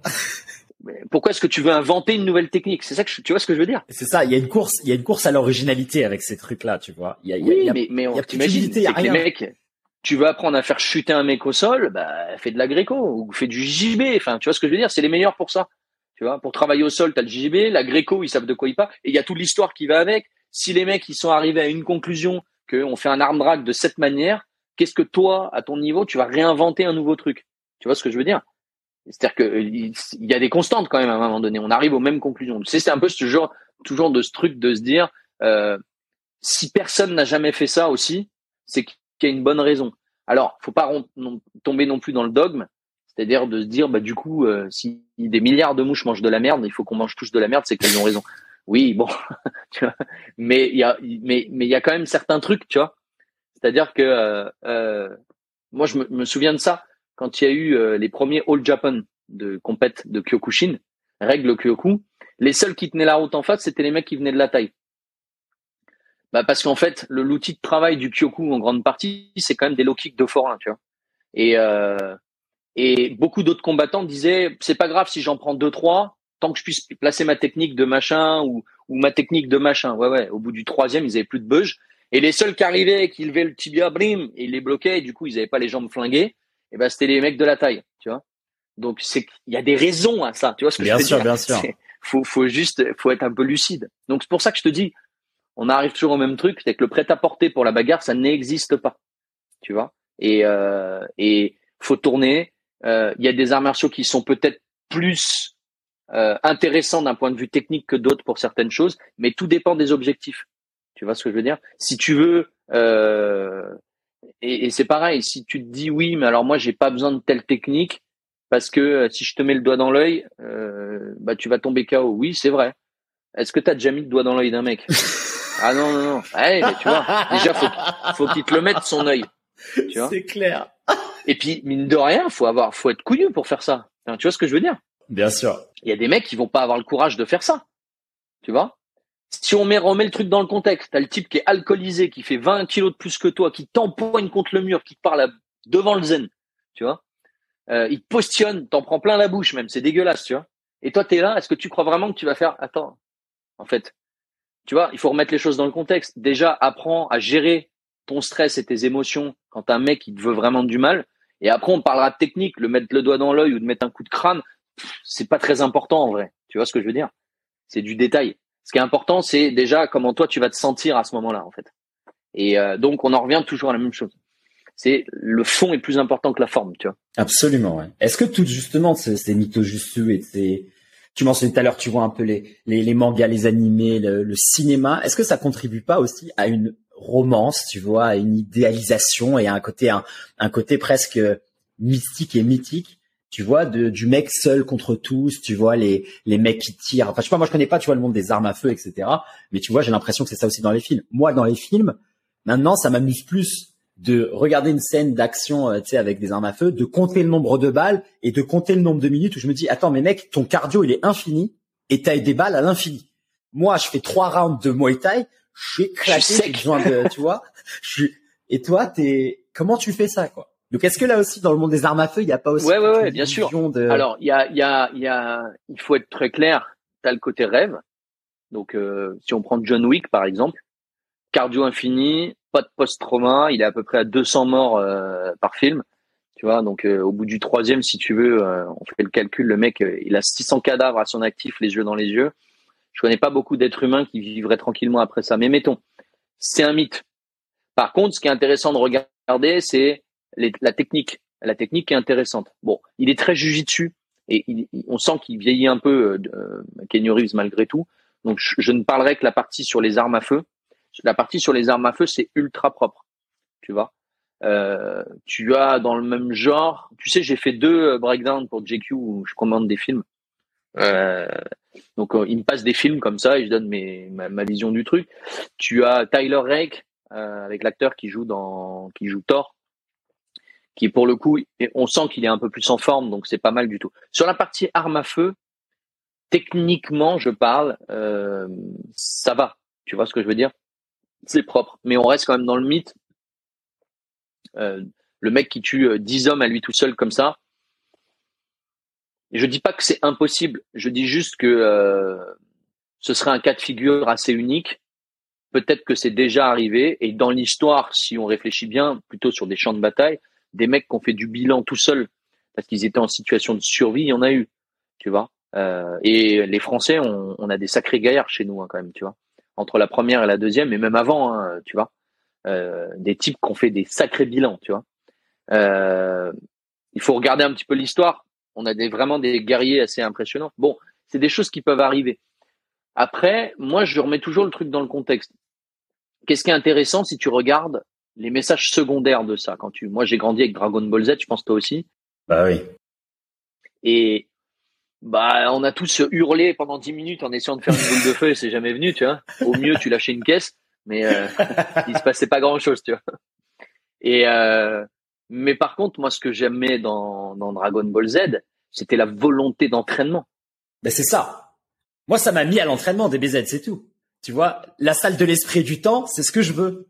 mais exactement exactement tu vois Naruto c'est la même chose Naruto, c'est euh, Harry Potter version ninja, tu vois, c'est l'école des sorciers. Il arrive à l'école des ninjas, euh, ils ont tous des familles, euh, ils veulent rentrer dans tel groupe avec tel prof, machin, ils ont des facilités. Bon, historiquement, il y a des termes qui sont sympas parce que ça croise un petit peu quand même le principe des écoles de Koga et d'Iga pour les ninjas. Sur certains aspects, c'était intéressant. Il y a la partie tout ésotérique où ils utilisent, tu sais, les les, les kujikiri, les, les incantations qu'ils font avec leurs mains là, de, de protection. Je viens de finir un livre là-dessus d'ailleurs. Et, euh, et bon, quand tu regardes, moi je regarde juste l'aspect extérieur. C'est quoi la morale de Naruto? Naruto, c'est le mec qui est pas doué, que tout le monde déteste. Donc il fait, je te dis, il fait un peu penser un peu à Harry Potter, mais il a des couilles euh, en téflon. Et il est déterminé, déter. C'est-à-dire que le mec s'entraîne, s'entraîne, s'entraîne, à s'évanouir, aller à l'hosto, revenir, s'entraîner. Donc moi, tant que ce message-là, il est là, je trouve que c'est une bonne chose. Tu vois ce que je veux dire? Tant que le mec, en regardant Naruto, il n'a pas envie d'avoir des super pouvoirs, mais plutôt envie de s'entraîner, bah je me dis que c'est quand même pas mal. Et, euh, et c'était pareil, euh, c'était pareil dans tout, dans toutes ces séries. Moi, quand je regardais Ranma demi, ça me faisait le même effet, tu vois. J'ai envie de me, me péta, tu vois. Ouais, bah. euh, et euh, voilà. Donc quand tu regardais, moi j'ai grandi avec euh, avec bah, les Karate Kid, avec Best of the Best. Putain, Best of the Best, c'était de la balle, tu vois. les kickboxers, Bloodsport, euh, tu vois, tout ce côté, euh, le, tu n'arrives à un objectif que par l'entraînement. Exactement. Si tu regardes, c'est toujours la même chose. Tu as un boss final, un mec un peu dur à niquer. Euh, toi, tu es le gentil, lui, c'est le méchant, donc il a des facilités parce qu'il il a pas de problème, il est désinhibé à faire du mal aux gens. Toi, tu es plutôt gentil. Et du coup, bah, ce que tu vas faire, c'est que tu vas t'entraîner pour devenir meilleur et arriver à, à le calmer. Voilà. C'est ça la morale de toutes ces histoires. Moi, si tu transmets ça à des enfants, je trouve que c'est une bonne chose. Donc pour les générations actuelles, j'allais même te dire que je trouve que ça manque un peu, tu vois, de, de films comme ça justement.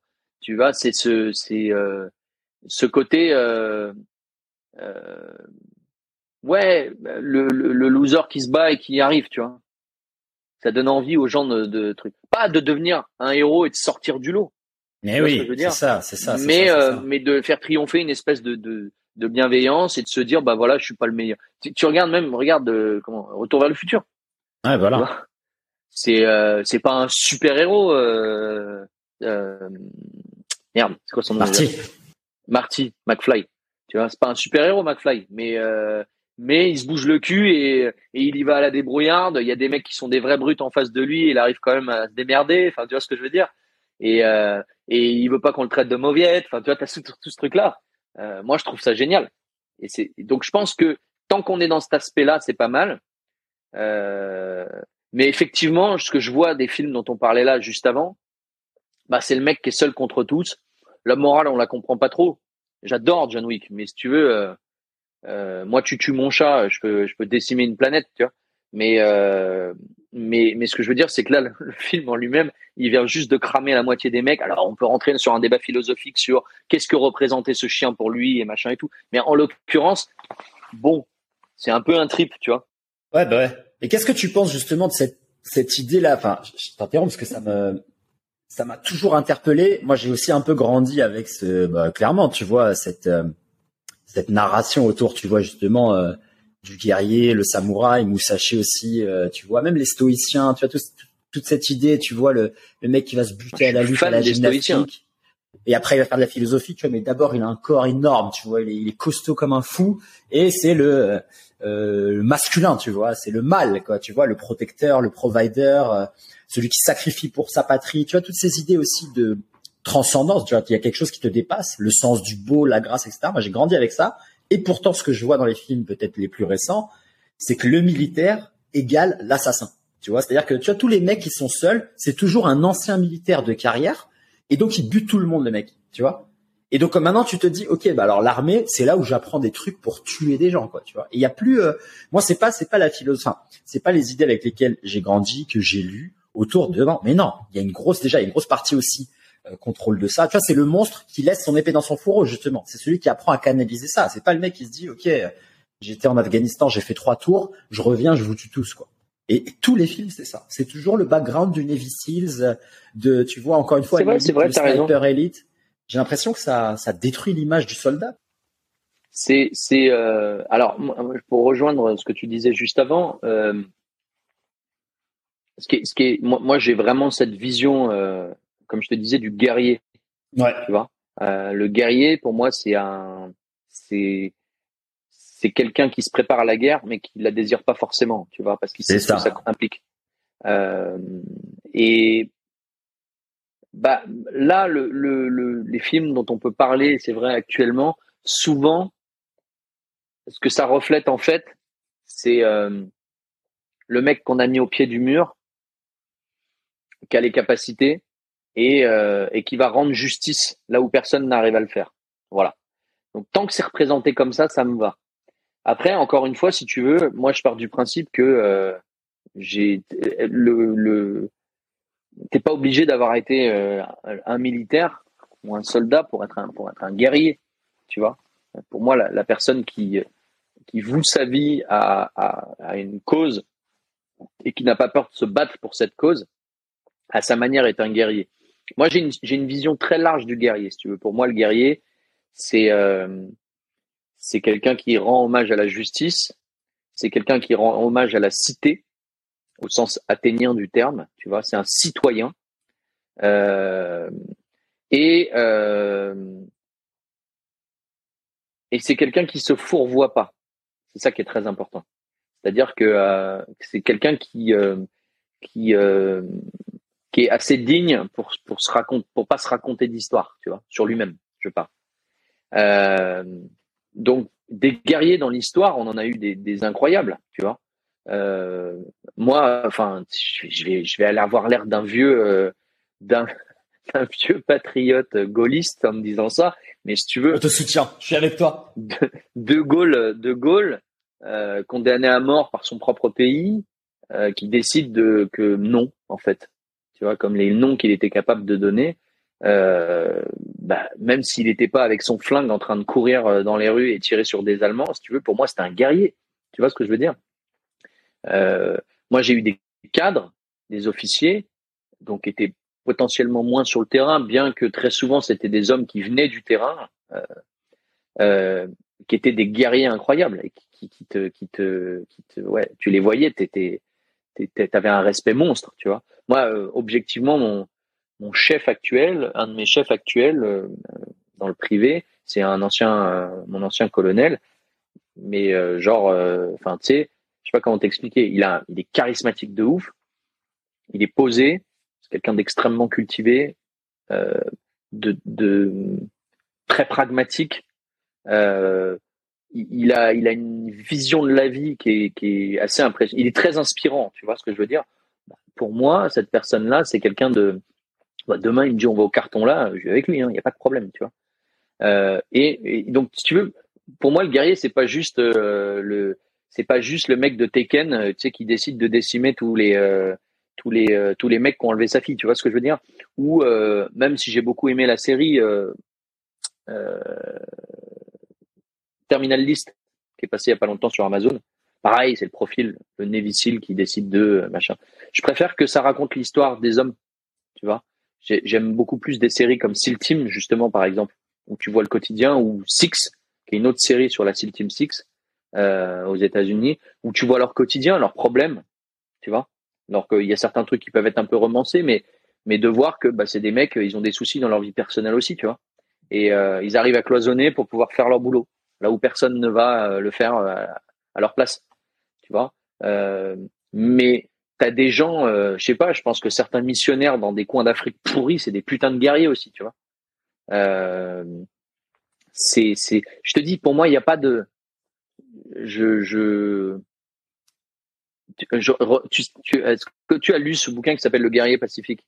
Non, mais il a été recommandé dix fois sur le podcast là. En plus par l'ami dont je te parlais, la Pierre mais il m'en a tellement parlé que je pense avoir euh, le, le, la bonne compréhension de ce bouquin. T'as as Dan Millman qui a écrit ce bouquin, qui a été un best-seller, qui est une, un roman autobiographique. Il a arrangé certaines choses, mais ça raconte son histoire avec euh, la rencontre d'un homme qui va appeler Socrate pour se foutre de sa gueule parce qu'il euh, il lui fait des il lui fait des morales philosophiques et euh, et en fait toute sa description de ce qu'est le guerrier euh, c'est assez impressionnant parce qu'en en fait, il a plein tout un tas de règles autour de ça qui dit que le guerrier, oui, c'est celui qui sait se battre, bien entendu, tout ça, ça, ça va, ça coule de source, mais c'est tout ce qui va autour qui est hyper important. Parce que savoir se battre et ôter une vie, c'est parce qu'il y a de plus compliqué. Physiquement, je parle, techniquement. Ce qui est important, tu sais, mon, un de mes, un de mes maîtres d'armes en tir, il me disait, euh, le bon tireur, c'est celui qui sait quand pas tirer. C'est pas très difficile de toucher ta cible. Ce qui est difficile, c'est de savoir quand c'est pas le moment de le faire. Et ça, ça, c'est compliqué, tu vois. Et moi, je compare beaucoup le, le yaido maintenant, mais qui était yaijutsu à l'époque, qui est l'art de dégainer le sabre, au dégainer du pistolet aussi de la même manière. Tu vois? Les armes, une fois qu'elles sont sorties, elles t'emmènent sur un chemin que t'as pas forcément envie de, de parcourir et puis surtout qui est difficilement, tu peux difficilement rebrousser chemin en fait après.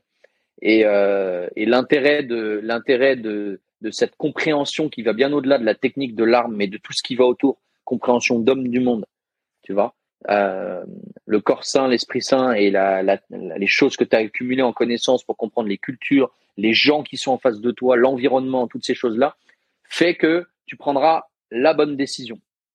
Et le jour où il faudra le faire, euh, tu sais que ta décision aura été la bonne, tu vois. Tu n'auras pas le doute en te disant putain j'aurais pu l'éviter, peut-être que ou tu vois ce que je veux dire. Voilà. Donc je pense que ça c'est plus important effectivement. Et euh, effectivement, il peut y avoir un peu cette vision aujourd'hui du guerrier. Euh, on manque, on manque de films, euh, ouais, de guerriers à, l'image qu'on se fait un peu du du guerrier qui veut. Tu sais, ça me fait penser un peu. Tu vois ce que c'est Zaitoshi? Tu te rappelles le, celui qui est aveugle? C'était un samouraï aveugle, enfin un ronin aveugle. Un ronin aveugle, ça me dit quelque chose. Bon, le mec, il essaie d'esquiver toutes les embrouilles à chaque fois. En plus, il est aveugle, donc euh, tu vois, en fait, c'est un sabreur de ouf et euh, il va pourfendre 10 mecs à la seconde quand il faut. Mais euh, mais il essaye de l'éviter au maximum. Tu sais, il y a un, un grand sabreur japonais, il s'appelait Bokuden, euh, qui était de l'école Kashima, qui, euh, à l'issue de toute sa pratique et son expérience, notamment un Senichi Gyo, il est resté trois ans en isolation à travailler euh, sa technique, euh, bah, avait décidé à la fin de sa vie de plus se balader avec un sabre, mais il prenait qu'un boken. Waouh. Et donc parce que concrètement, avec un sabre ou avec un boken, si tu veux tuer un homme, ça peut, enfin, pas que c'est à peu près pareil, mais si tu prends un coup de boken pleine balle au milieu du front, si tu veux, ta vie s'arrête aussi. Il y avait énormément d'accidents avec les bokens. Et en plus, c'était pour vraiment euh, sortir de l'idée de la provocation du sabreur, tu sais, le mec qui se balade armé. Et euh, et dans le prolongement de ça, tu avais euh, Kamizumi qui avait été son professeur entre autres, euh, qui bah, qui voulait développer une partie qui deviendra un peu ce qu'on appelle le le, le, jujitsu japonais codifié. Voilà, de l'école Yagyu notamment, puisqu'il avait confié ça, cette tâche-là à, au maître d'armes du shogun Tokugawa à l'époque, Yagyu no Memori. Et l'idée, c'était d'arriver à, euh, qui a écrit d'ailleurs des bouquins intéressants, euh, le sabre de vie, il a écrit. Et, euh, donc l'objectif c'était que bah, t'aies plus besoin d'armes puisque les armes des autres sont les tiennes. tu vois? C'est-à-dire si tu m'attaques avec ton sabre, il devient mien et je m'occupe de toi avec ton propre sabre. Bon, ça va très très loin, mais mais dans l'idée, tu vois, c'est un peu ça. C'est plus compliqué avec un pistolet, je te l'accorde. Bien sûr. Mais tu vois, c'était cette cette idée-là un petit peu. Donc euh, et bah, encore une fois, je te dis, je pense que ce qui prévaut là-dessus, c'est de montrer que le guerrier, le vrai guerrier, je parle pas juste le soldat, euh, c'est quelqu'un qui euh, qui est prêt, mais qui exècre complètement euh, euh la violence parce qu'il sait ce que ça implique. C'est pas quelqu'un qui le désire, c'est quelqu'un qui est prêt à l'affronter, tu vois. Mais qui, comme étant descendu déjà en enfer, si tu veux, euh, s'il peut éviter d'y retourner, c'est plutôt pas mal. Et, euh, et c'est on revient plus au mythe du Jedi, justement. Ouais. Tu vois Est-ce que tu penses que, justement, dans ce monde-là, on parlait un peu cinéma tout à l'heure, euh, on va parler aussi un peu... Tu parlais aussi de l'importance d'avoir une compréhension aussi, euh, tu vois, sociale, économique, etc. Est-ce que tu penses qu'on est en train d'essayer de tuer cet archétype du guerrier ou qu'on l'a fait depuis des années Et quels seraient un peu les dommages pour la population, en particulier les jeunes hommes, de voir un peu toute cette euh, ce que les gens appellent enfin ce que en fait je pense qu'on confond énormément de choses par rapport à ça c'est-à-dire que euh, On confond guerrier et virilité, par exemple. On confond euh, masculinité avec euh, avec hétérosexualité. Enfin, tu vois, il y, a tout un tas de trucs mélangés de genres. Exactement. Ouais. On, on, on, se prend la tête déjà euh, la comment dire l'orientation sexuelle d'une personne n'a rien à voir avec ça en fait. Tu vois ce que je veux dire? Euh, Et historiquement, si on remet le truc dans le contexte, euh, beaucoup de guerriers étaient même gays, tu vois. Euh, notamment, on parlait des Spartiates. Chez les samouraïs, c'était très très très très prisé. D'ailleurs, il y a beaucoup de textes qui disent que euh, en fait, vaut mieux un bon pote qu'une femme. tu vois, dans les guerriers japonais, je rigole pas. C'est que les gens ils encensent les samouraïs, mais les samouraïs, si tu veux, voilà. Si on prend Achille, euh, Achille, euh, Patrocle, c'était pas son cousin, tu vois. Donc c'est bien de le rappeler, tu vois. Et c'était son casse-croûte, tu vois. Et euh, non mais tu vois, bon, tout ça pour dire euh, que que il faut pas mélanger toutes ces choses là. Que il y a autre chose aussi, c'est que euh, c'est pas juste le guerrier, c'est l'homme en mesure d'être violent fait peur à la société. Or, j'ai lu un texte il y a pas longtemps. Euh, putain, je me retrouve plus l'auteur qui était génial. Euh, J'essaierai de te l'envoyer. Mais qui faisait un peu un descriptif de ça en disant que euh, aujourd'hui, au même titre qu'il y a des hommes violents méchants, mauvais, il faut des hommes violents bons. Tu vois? Et moi, souvent, c'est ce que j'explique aux gens, c'est-à-dire la violence. Quand tu demandes aux gens, systématiquement, ils vont dire, ils vont te faire une définition péjorative de la violence. La violence, c'est euh, faire du mal à quelqu'un. La violence, c'est si. Hein. Je dis, mais la violence, c'est juste exercer une contrainte euh, sur quelqu'un ou quelque chose. Point. Les intentions qui sont derrière, elles peuvent différer. Mais si tu veux, si on va par là, un tsunami, c'est violent. C'est pas méchant. Ouais. La nature, elle peut être violente. Elle est pas méchante, elle est non complaisante. Tu vois mmh. ce que je veux dire? Quand on regarde un lion manger euh, manger euh, des lionceaux pour euh, pouvoir engrosser à nouveau une femelle, putain, nous, on trouve ça violent. Mais, mais en fait, c'est un cycle naturel. Tu vois ce que je veux dire? Tout ça pour dire que la violence, c'est pas nécessairement mauvais. Ce qui est mauvais, c'est comme tout, c'est un outil, la violence, comme plein d'autres. c'est la manière dont l'outil peut être utilisé. Sauf qu'en fait, on a tellement peur de la force au sens large, c'est-à-dire de l'homme fort, euh, l'homme, femme compris, hein, je parle l'homme, l'être humain fort, tu vois, capable d'exercer une violence que euh, on a cette tendance à vouloir ne plus la regarder, c'est-à-dire de, la faire disparaître de la société. Ça fait peur. Et le paradoxe de ça, c'est que bah du coup, on crée des gens violents psychologiquement, parce que dogmatiques. Tu vois ce que je veux dire? Et, plus personne pour lutter contre eux. C'est-à-dire que le nombre de gens parlant de euh, non-violence, non-machin, mais mais par par leur euh, par leur euh, leur mode de pensée, leur dogme, euh, ce qu'ils imposent aux autres est extrêmement violent en fait, tu vois? et puis même faire du mal à leurs proches, torturer psychologiquement des collaborateurs dans leurs entreprises ou des trucs comme ça, c'est une forme de violence aussi, tu vois? Et la violence, si tu veux, pour moi, je vais te dire, dans le règne animal, elle a une fonction qui est assez simple, c'est qu'elle régule l'espèce tu vois? Il euh, n'y a pas d'ego vraiment dans la violence chez les primates. Et, euh, et puis si par exemple dans une colonie de chimpanzés, tu un chimpanzé qui veut prendre la place de l'alpha, il faut qu'il en assume physiquement les conséquences. Tu vois? Et euh, donc, ils vont se mettre dessus. Rarement, ils seront tués parce qu'en fait, c'est aussi un réflexe de survie de l'espèce. C'est quoi l'intérêt de tuer quelqu'un alors que tu peux le remettre à sa place? Tu vois? Donc c'est, tu vois, c'est très pointu cette violence. Et tous les matins, quand il va passer devant lui après avoir l'avoir remis à sa place, il va pas lui faire alors, petit enculé, tu fais plus le malin là, hein, tu vois. Il s'en bat les couilles, c'est fini. Fin de l'histoire. Et l'autre, l'humiliation entre parenthèses qu'il peut ressentir à ce moment-là, il l'aperçoit pas comme un truc qui va ruminer pendant dix ans en disant ah putain l'enculé, tout, je vais revenir, ça va pas se passer comme ça. Tu sais non non non. Il reste, il dit bon bah c'était pas pour moi. Ça s'arrête là en fait. Tu vois ce que je veux dire? Et bah, en fait, le paradoxe de tout ça, c'est que euh, la violence, elle a quelque chose aussi qui rime avec sanction, tu vois, et euh, conséquence des actes. Si tu veux, tu, tu, c'est Tyson là qui, disait les, les réseaux sociaux ont, j'ai plus j'ai lu le truc il y a pas longtemps où il disait ont déshabitué les gens à des sanctions, c'est pour ça qu'ils parlent mal, tu vois. En fait, c'est ça le truc. C'est-à-dire que tu vas dans certains pays, mais tu dis pas fils de pute à un mec au volant. Tu vas dans le sud-est de l'Asie, par exemple, aussi gentil, souriant que des Thaïs, euh, des, des Laotiens, des Viettes ou euh, des Indonésiens, des Balinois sont, mais mon gars, ils peuvent te faire un mal que t'as pas idée. Ils ont un potentiel de violence qui est très important, tu vois. Et euh, et il y a moyen qu'au bout de deux minutes, t'es quatre mecs avec des coupes coupes qui sortent d'un machin qui viennent essayer de te trancher sans problème. Mais ce sera la conséquence de ton arrogance. Tu vois ce que je veux dire?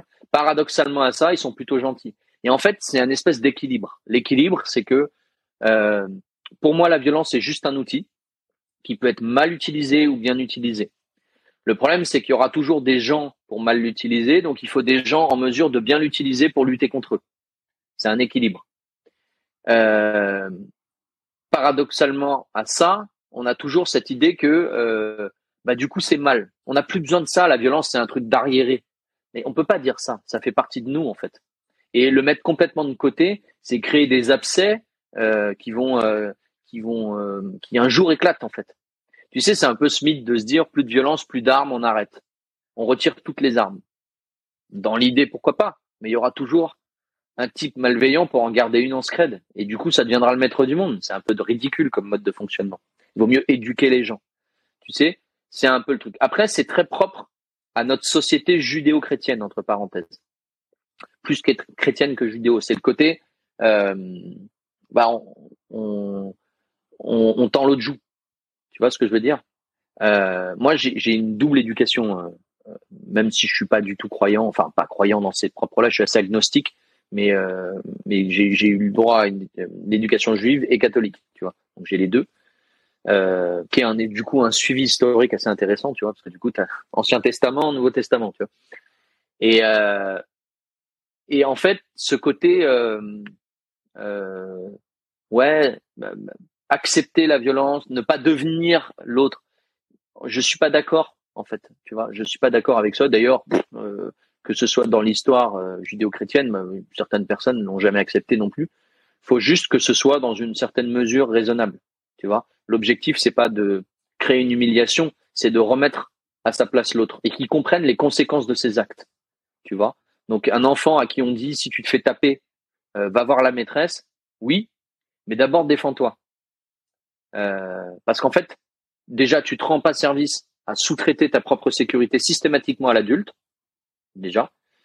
Et en plus, euh, tu rends pas service à l'autre qui va penser être tout puissant systématiquement, puisqu'en fait, euh, directement dans l'instant, il n'en a pas les conséquences. Tu vois ce que je veux dire? Moi, j'ai des, exemples sur ma propre personne, tu vois, de gamins un peu arrogants qui fait le malin avec un plus grand. Et euh, et qui dit la phrase "Tu vas faire quoi? Et le mec qui me met mais une patate de forain, j'étais en sixième, il était en troisième dans l'oreille. Elle arrive dans mon oreille. Oh, tu vois? Et ma tête va taper. En fait, il a fait ça par-dessus une table. Tu vois? Et j'étais persuadé qu'il allait rien faire. Et j'étais très sûr de mon coup d'ailleurs. Sauf que il m'a envoyé la patate. Elle est arrivée dans mon oreille. J'ai eu le tympan perforé quand même. Et euh, je suis allé ma tête et elle est tapée de l'autre côté sur le, le tableau qui était de l'autre côté sur le mur. Un chaos technique de salle, hein, tu vois. J'étais païen là. sans compter le mont la montée de larmes d'humiliation. Tu vois ce que je veux dire? Et ce jour-là, j'ai compris, mais en fait, touffe ta gueule avec un plus fort que toi, faut en assumer les conséquences. tu vois ce que je veux dire? Je dis pas que son acte était juste ou mesuré, je dis juste que qu'est-ce qui m'a permis de croire à un moment donné? Parce qu'en fait, c'est juste que j'avais l'habitude que les gens disent rien. Et que euh, par euh, par l'espèce de, de, de spectacle d'agressivité que je pouvais mettre en œuvre, les gens en face de moi, ils étaient la plupart du temps un peu, oh là là, il est dangereux, lui, il est énervé et tout. Et il y a un mec qui en a eu rien à foutre, moi, il dit quoi? Bam, allez, vas-y. Et là, détente immédiate, tu vois. En fait, là, tu rentres dans le réel, voilà. Et c'est ça qui est intéressant, c'est que ça y est, tu prends conscience du réel et tu comprends effectivement ça. Et c'est ça qui est important, c'est-à-dire qu'en fait, la violence, elle ramène aussi à ça, tu vois? Euh, on a sous-traité systématiquement l'application de la violence à d'autres personnes qu'on va dénigrer ensuite on a des policiers, euh, on a des soldats, des militaires. Euh, c'est loin de chez nous, on le voit pas. Le soldat fait de la violence pour nous, mais euh, si tu veux, on le respecte pas trop quand il rentre en France. Le policier, oula, il fait des violences policières. Mais qu'est-ce que ça veut dire des violences policières? Vous le payez pour ça, en fait. Tu vois ce que je veux dire? C'est-à-dire qu'à un moment donné, il fait ce qu'il peut, là où il est. Si vous pensez faire mieux, il fallait le faire vous-même. Mais ce que je veux dire par là, c'est que c'est quelqu'un dont c'est la fonction, c'est de s'exposer à la place des autres. Tu vois? Donc, tant qu'on a cette espèce de dissociation, mais qui, qui pour moi est schizophrénique presque, tu vois, entre les gens qui font pas la violence et les gens qui sont censés la faire, il y aura toujours ce truc-là. Après, dans une démocratie, ça a toujours été un peu comme ça. On n'a pas trouvé mieux comme mode de fonctionnement, mais effectivement, tu as les guerriers d'un côté qui font la guerre et les soldats et euh, les politiques et ils ont des discussions houleuses et il y a des équilibres, euh, des déséquilibres voilà. Après, je pars toujours du principe que si on en revient à cette histoire de république, encore une fois, bah on a on a des, des gens qui représentent le peuple, c'est le principe de la démocratie pour le coup, et ces gens-là devraient se sentir proches de toutes les strates du peuple. Et bah il y a des gens euh, qui, euh, qui comptent sur eux-mêmes pour assurer leur propre sécurité. Voilà. Moi, je, tant que c'est raisonné, j'ai rien contre. J'exècre la violence gratuite et la violence excessive. Tu vois, c'est trop facile. Ce qui est, ce qui est dur, c'est d'être capable d'être violent à bon escient. Et ça, ça s'éduque. Tu vois, c'est un peu comme euh, euh, on met plus de flash et on bride toutes les voitures pour qu'ils puissent pas rouler trop vite. On pense que ça va régler les problèmes de sécurité routière. On est le pire pays en Europe. Et pourtant, on est celui où il y a le plus de restrictions. Non, mais c'est vrai. Et au lieu d'éduquer les gens à conduire, tu vois ce que je veux dire? Et, euh, et, et c'est pas en, en mettant des gens en train de crever sur des paquets de cigarettes qu'on va apprendre aux gens à pas fumer. Tu vois ce que je veux dire? Ça a pas marché. Ce qui a marché éventuellement, c'est que le prix a augmenté, mais du coup, ça a augmenté aussi la pratique de la cigarette électronique. Donc, en fait, euh, tout est dans l'éducation, en fait. Et on en revient, c'est ce que je te disais tout à l'heure, le premier cercle. Pour moi, c'est essentiel. Donc la violence, euh, la société a une tendance à mettre complètement de côté la violence en disant euh, euh, c'est pas bien. Euh, et le problème, c'est que bah on éduque des gens qui sont bridés et qui vont être vraiment presque en dissonance cognitive face à des situations de violence. C'est-à-dire qu'il y a une part d'eux qui va vouloir faire quelque chose parce qu'ils sentent que c'est mal ce qui se passe devant eux mais on leur a pas donné les outils. Donc, ça crée une espèce d'inhibition de l'action chez eux, qui est un syndrome. Et c'est des gens qui vont, qui vont euh, euh devoir somatiser, tu vois, une, une quelque chose en regardant, en regardant une scène violente. Ils vont rentrer chez eux avec peu d'estime pour eux-mêmes. On se dit, mais en même temps, ils vont se raconter un bobard en disant, oh, il a eu de la chance que je dise rien, le monsieur, parce que sinon, je me serais énervé. Mais au fond d'eux, quand ils remettent leur couette le soir là et qu'ils regardent le plafond avant de dormir, ou qui vont se laver le visage et regarder leur tête dans le miroir, ils savent la vérité, c'est qu'ils ont eu peur. Et, et qu'on leur a dit que c'était dangereux d'être violent et que c'était, oui, mais ça fait partie de la vie, en fait. Avoir peur, c'est normal. Euh, aussi loin que je puisse me souvenir, euh, à part complètement imbibé à 2 grammes d'alcool, euh, j'ai toujours eu peur. Et, et, en général, quand tu es à 2 grammes, t'as pas peur, mais t'es diablement pas efficace. Hein. Euh, tu ferais mieux d'avoir peur d'ailleurs. Exactement. tu te fais rosser comme pas permis, mais c'est pas très grave. C'est le lendemain que tu fais oh putain. Entre la migraine et les patates de foin que t'as pris, tu vois. et en parallèle de ça, euh, bah ouais, tu tu tu tu tu il faut accepter d'avoir peur et il faut accepter que euh, qu'il faut faire quelque chose. Tu ne peux pas rester, tu vois. Quand un mec il met, comme c'est arrivé il y a pas longtemps euh, des coups de couteau euh, sur tout le monde. Moi, je jette pas la pierre aux gens parce que je sais qu'ils ont été éduqués et formatés d'une certaine manière et ils ont eu peur de faire quelque chose. Et, euh, et, il aurait fallu leur donner la capacité et surtout leur donner un outil dans leur tête qui est je ne négocie pas avec ça. Tu vois? Et euh, tu vas dans certains pays, mais au bout de deux minutes, ils auraient été dix sur le mec avec le couteau, à, à le ratonner. C'est les flics qui auraient dû le sauver. Là, ils ont fini par le flinguer. Tu vois? Et euh, il y a eu encore un truc à Bruxelles euh, avant-hier. Enfin, tu vois ce que je veux dire? Et là, du coup, les seuls gens qui ont les outils de la peur et de la violence, bah, c'est les mauvais. Alors qu'il y a des gens bons, capables d'être violents. Euh, et ça ne doit pas être uniquement des soldats où ils ont assez de violence à faire ailleurs pour protéger nos intérêts, si je puis dire. On va pas rentrer en politique, ça dépend encore des intérêts en question. Mais par contre, sur place, il y a des gens qui doivent être en mesure. Il y a une expression qui dit force à la loi. On devrait aider être en mesure d'aider, tu vois. Et si tout le monde s'y met, un mec avec un couteau face à cinq personnes, il pourra pas faire grand chose. Il y en a sûrement un ou deux qui vont être blessés. Mais par contre, il va prendre la ratonnade de sa vie, tu vois. Bien sûr. Absolument d'accord. Donc, donc, pour, pour revenir là-dessus, oui, je pense que euh, Euh, il faut arrêter d'avoir peur de la violence. il faut arrêter de la cacher.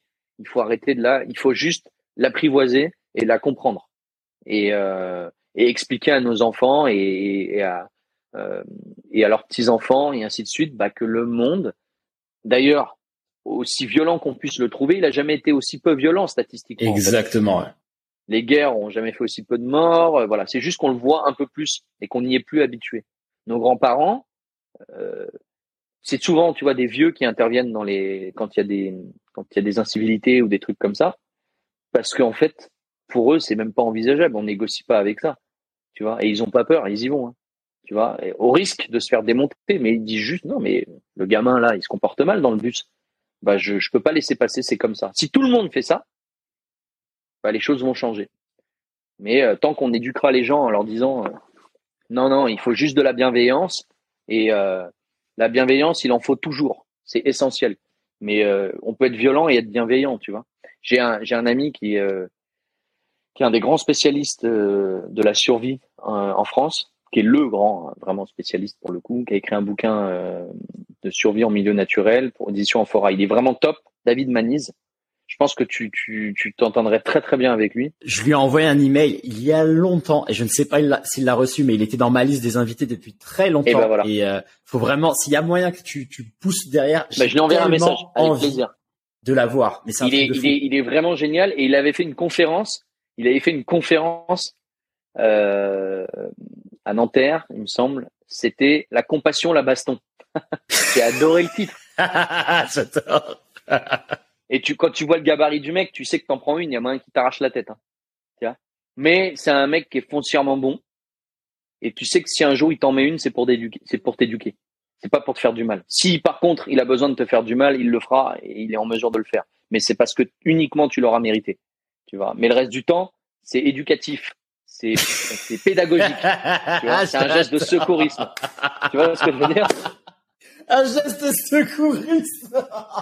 non, mais vraiment, c'est une PLS. Tu vois, c'est euh, ça permet de, de faire le point. Tu sais, à l'armée, on appelle ça une claque de bon fonctionnement. ça, sais, ça.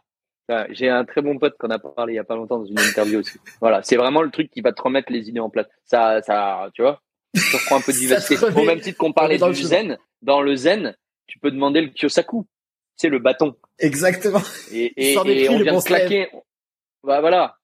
Tu fais d'achaud, le mec il vient, il te met, tu mets ta main comme ça, là, tu tournes, il vient te la mettre là, il te la met de l'autre côté avec un bâton, ça rase, ça fait une douleur de ouf. et euh, à la fin, tu finis par le demander à chaque fois. Quand t'es un mec qui fait des arts martiaux, tu dis vas-y, vas-y, on va, on va, on va, tu vois. et ben là, c'est la même chose. C'est un genre de kyosaku, mais derrière la nuque, tu vois. Exactement. Avec euh, cinq phalanges.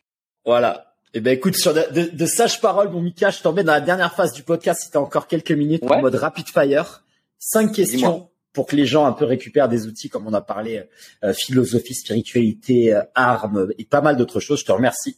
une magnifique conversation et je savais que t'allais pas décevoir. Je suis très très content.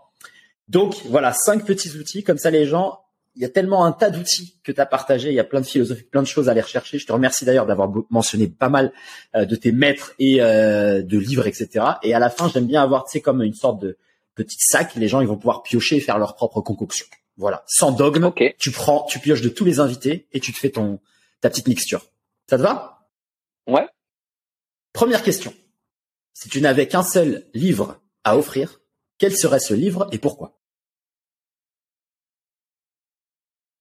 Alors, il y en a deux qui me trottent en tête. Vas-y. Objectivement. L'esprit indomptable de Taekwondo Soho, qui parle justement de ce, des différents, de la manière de discipliner l'esprit euh, au sens zen du terme. Taekwondo qui était un maître zen euh, euh, qui qui a beaucoup beaucoup influencé le monde des sabreurs et le guerrier pacifique. Le guerrier pacifique parce que c'est une histoire qui peut parler à tout le monde. C'est un peu c'est une métaphore pour tout, le monde.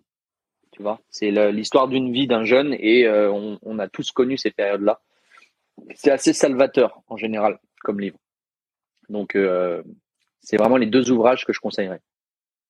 Parfait. Deuxième question. Si tu n'avais qu'un seul message à laisser à l'humanité avant ton départ physique, quel serait ce message? Ça peut être un mot, une citation, un mantra, des paroles qu'on pourrait lire avant que tu te départes de cette euh, enveloppe charnelle pleine de muscles et de techniques Alors, tu sais quoi? Je vais te citer quelque chose qui pour moi euh, a mis du temps à faire sens et a fini par le faire. On parlait du, stoïcisme. Euh, donc c'est une citation de Marc Aurel pour le coup qui dit qu'une chose dans la nature qui cesse en son temps ne souffre en rien du fait d'avoir pris fin et bénéfice de cette chose non plus. Puisque tu me dis si je suis la dernière c'est la dernière chose que je laisse avant de partir, et ben c'est ce que je voudrais qu'on retienne de ça en fait. Que bah je souffre en rien du fait d'avoir pris fin et le bénéfice de ce que j'ai pu apporter non plus. Voilà. Magnifique. Troisième question un peu plus légère. Est-ce que dans les six derniers mois, euh, tu t'es procuré un outil, un objet physique de moins de 100 euros qui a amélioré ta vie d'une quelconque manière? N'importe quelle dimension, ça peut être quelque chose de minime, mais il faut que ça soit moins de 100 euros, ça ait amélioré euh, une dimension. je réfléchis moins de 100 euros. je vais te dire exactement à quoi je pense. Une perceuse à batterie. J'ai investi là-dedans. Dis-moi pourquoi. Tu sais pourquoi? Parce que euh, parce que c'est c'est regarde si tu peux voir derrière moi, je viens de fabriquer ces meubles là là. Euh, chez moi justement, ils sont pas finis. Euh, il, faut, il va falloir que je fasse l'enduit et tout dessus, mais bref. Euh, parce que c'est un outil de travail manuel qui t'enlève tous les prétextes de j'ai pas les outils pour. La perceuse, c'est la base.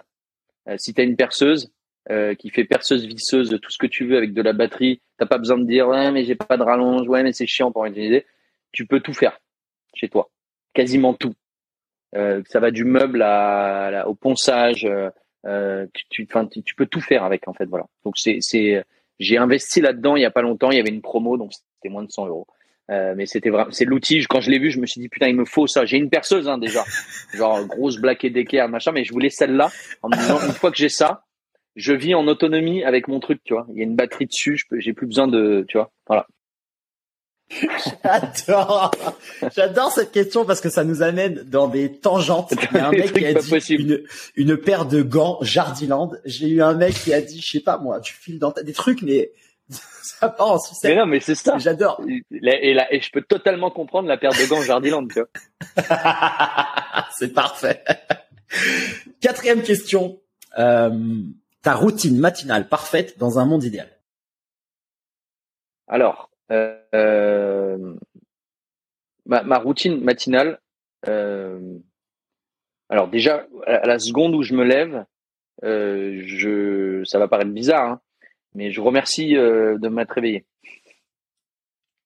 Personne en particulier. je lance, je vais moudre mon café, fraîchement moulu. Je lance mon café, je me fais un mug d'un demi litre quasiment, tu vois, c'est une pinte de café. Euh, j'adore le, j'adore le café. si j'en suis au stade à moudre moi-même mon grain, tu vois, pour te dire. C'est que Parce que je suis un peu un bobo aussi, tu vois. Et euh, une fois que j'ai mangé et que j'ai bu mon café et je mange, alors que je te dis je mange, mais euh, je mange un repas le matin, tu vois.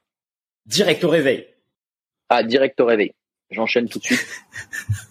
euh, et je vais m'entraîner. Ok.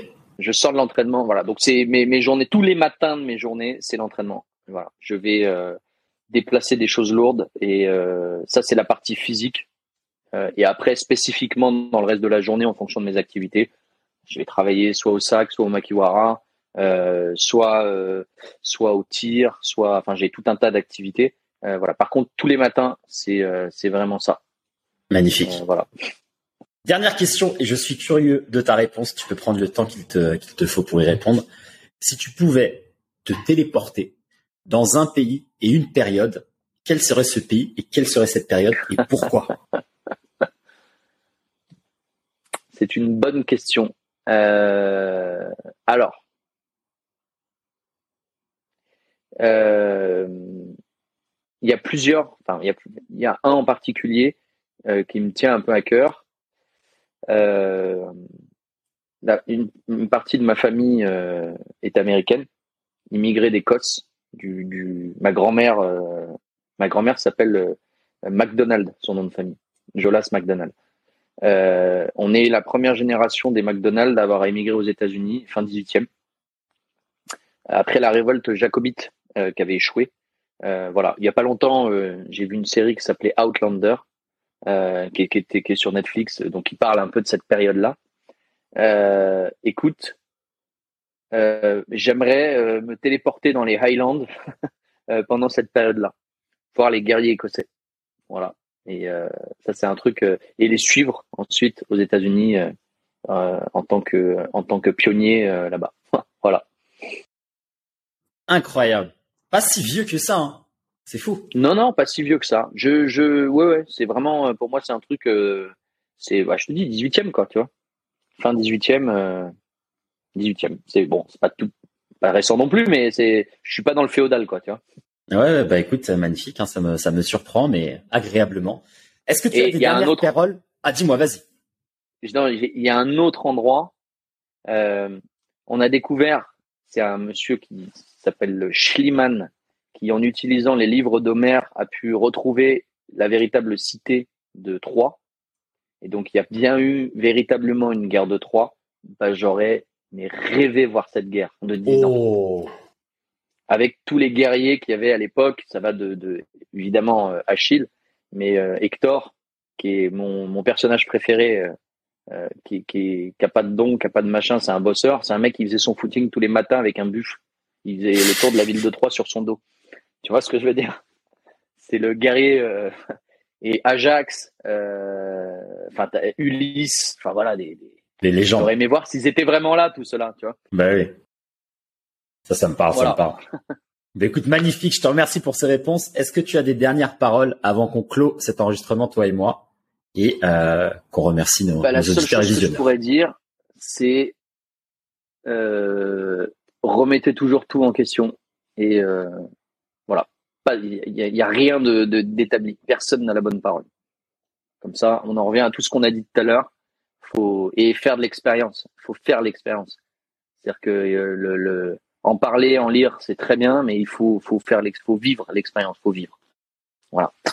Magnifique. Eh ben écoute, je remercie toutes celles et ceux qui auront écouté et visionné jusque-là et je vous donne rendez-vous jeudi et dimanche prochain à 9h du matin, heure française, pour les prochains épisodes. Abondance, gratitude et bienveillance. Je te remercie, Monica. Ciao, ciao. Merci à toi. À très vite. Ciao.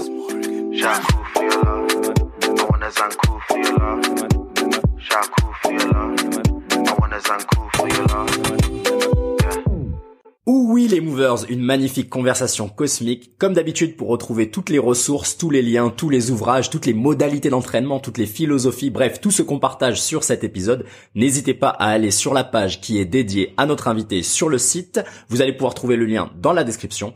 Encore une fois, le podcast prend une nouvelle direction dans laquelle on souhaite faire participer nos membres, nos auditeurs et on souhaite développer ce podcast davantage. Donc n'hésitez pas à nous soutenir avec une évaluation 5 étoiles sur Apple Podcast et une évaluation 5 étoiles sur Spotify Podcast. Ça nous aide à promouvoir le podcast et toujours accueillir des invités exceptionnels.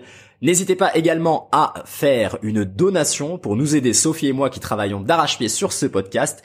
Encore une fois, on accueille également une nouvelle section en début d'épisode réservée aux sponsors. Donc si vous avez un service ou un produit dans la santé, n'hésitez pas à nous contacter et on sera ravi de promouvoir vos services et vos produits à notre audience. N'hésitez pas, le lien est dans la description pour en apprendre un peu plus sur comment devenir un sponsor du podcast Movers. Une dernière chose, le meilleur moyen de soutenir ce podcast est de le partager à vos amis et à vos proches. Donc si vous pensez que ce podcast vous aide d'une quelconque manière, qu'il vous aide à penser différemment, à euh, découvrir de nouvelles méthodes d'entraînement, à découvrir de nouveaux invités, à vous intéresser à différents sujets, parfois tabous, parfois annexes, à étendre euh, vos connaissances et vos compétences, n'hésitez pas à le communiquer à vos proches. Le meilleur moyen de partager ce podcast, c'est réellement le bouche à oreille. Donc n'hésitez pas à partager le lien à vos amis sur WhatsApp, sur Messenger, peu importe. Si vous souhaitez discuter avec l'invité du jour et puis continuer la conversation, n'hésitez pas à rejoindre la communauté des Movers, notre réseau social privé.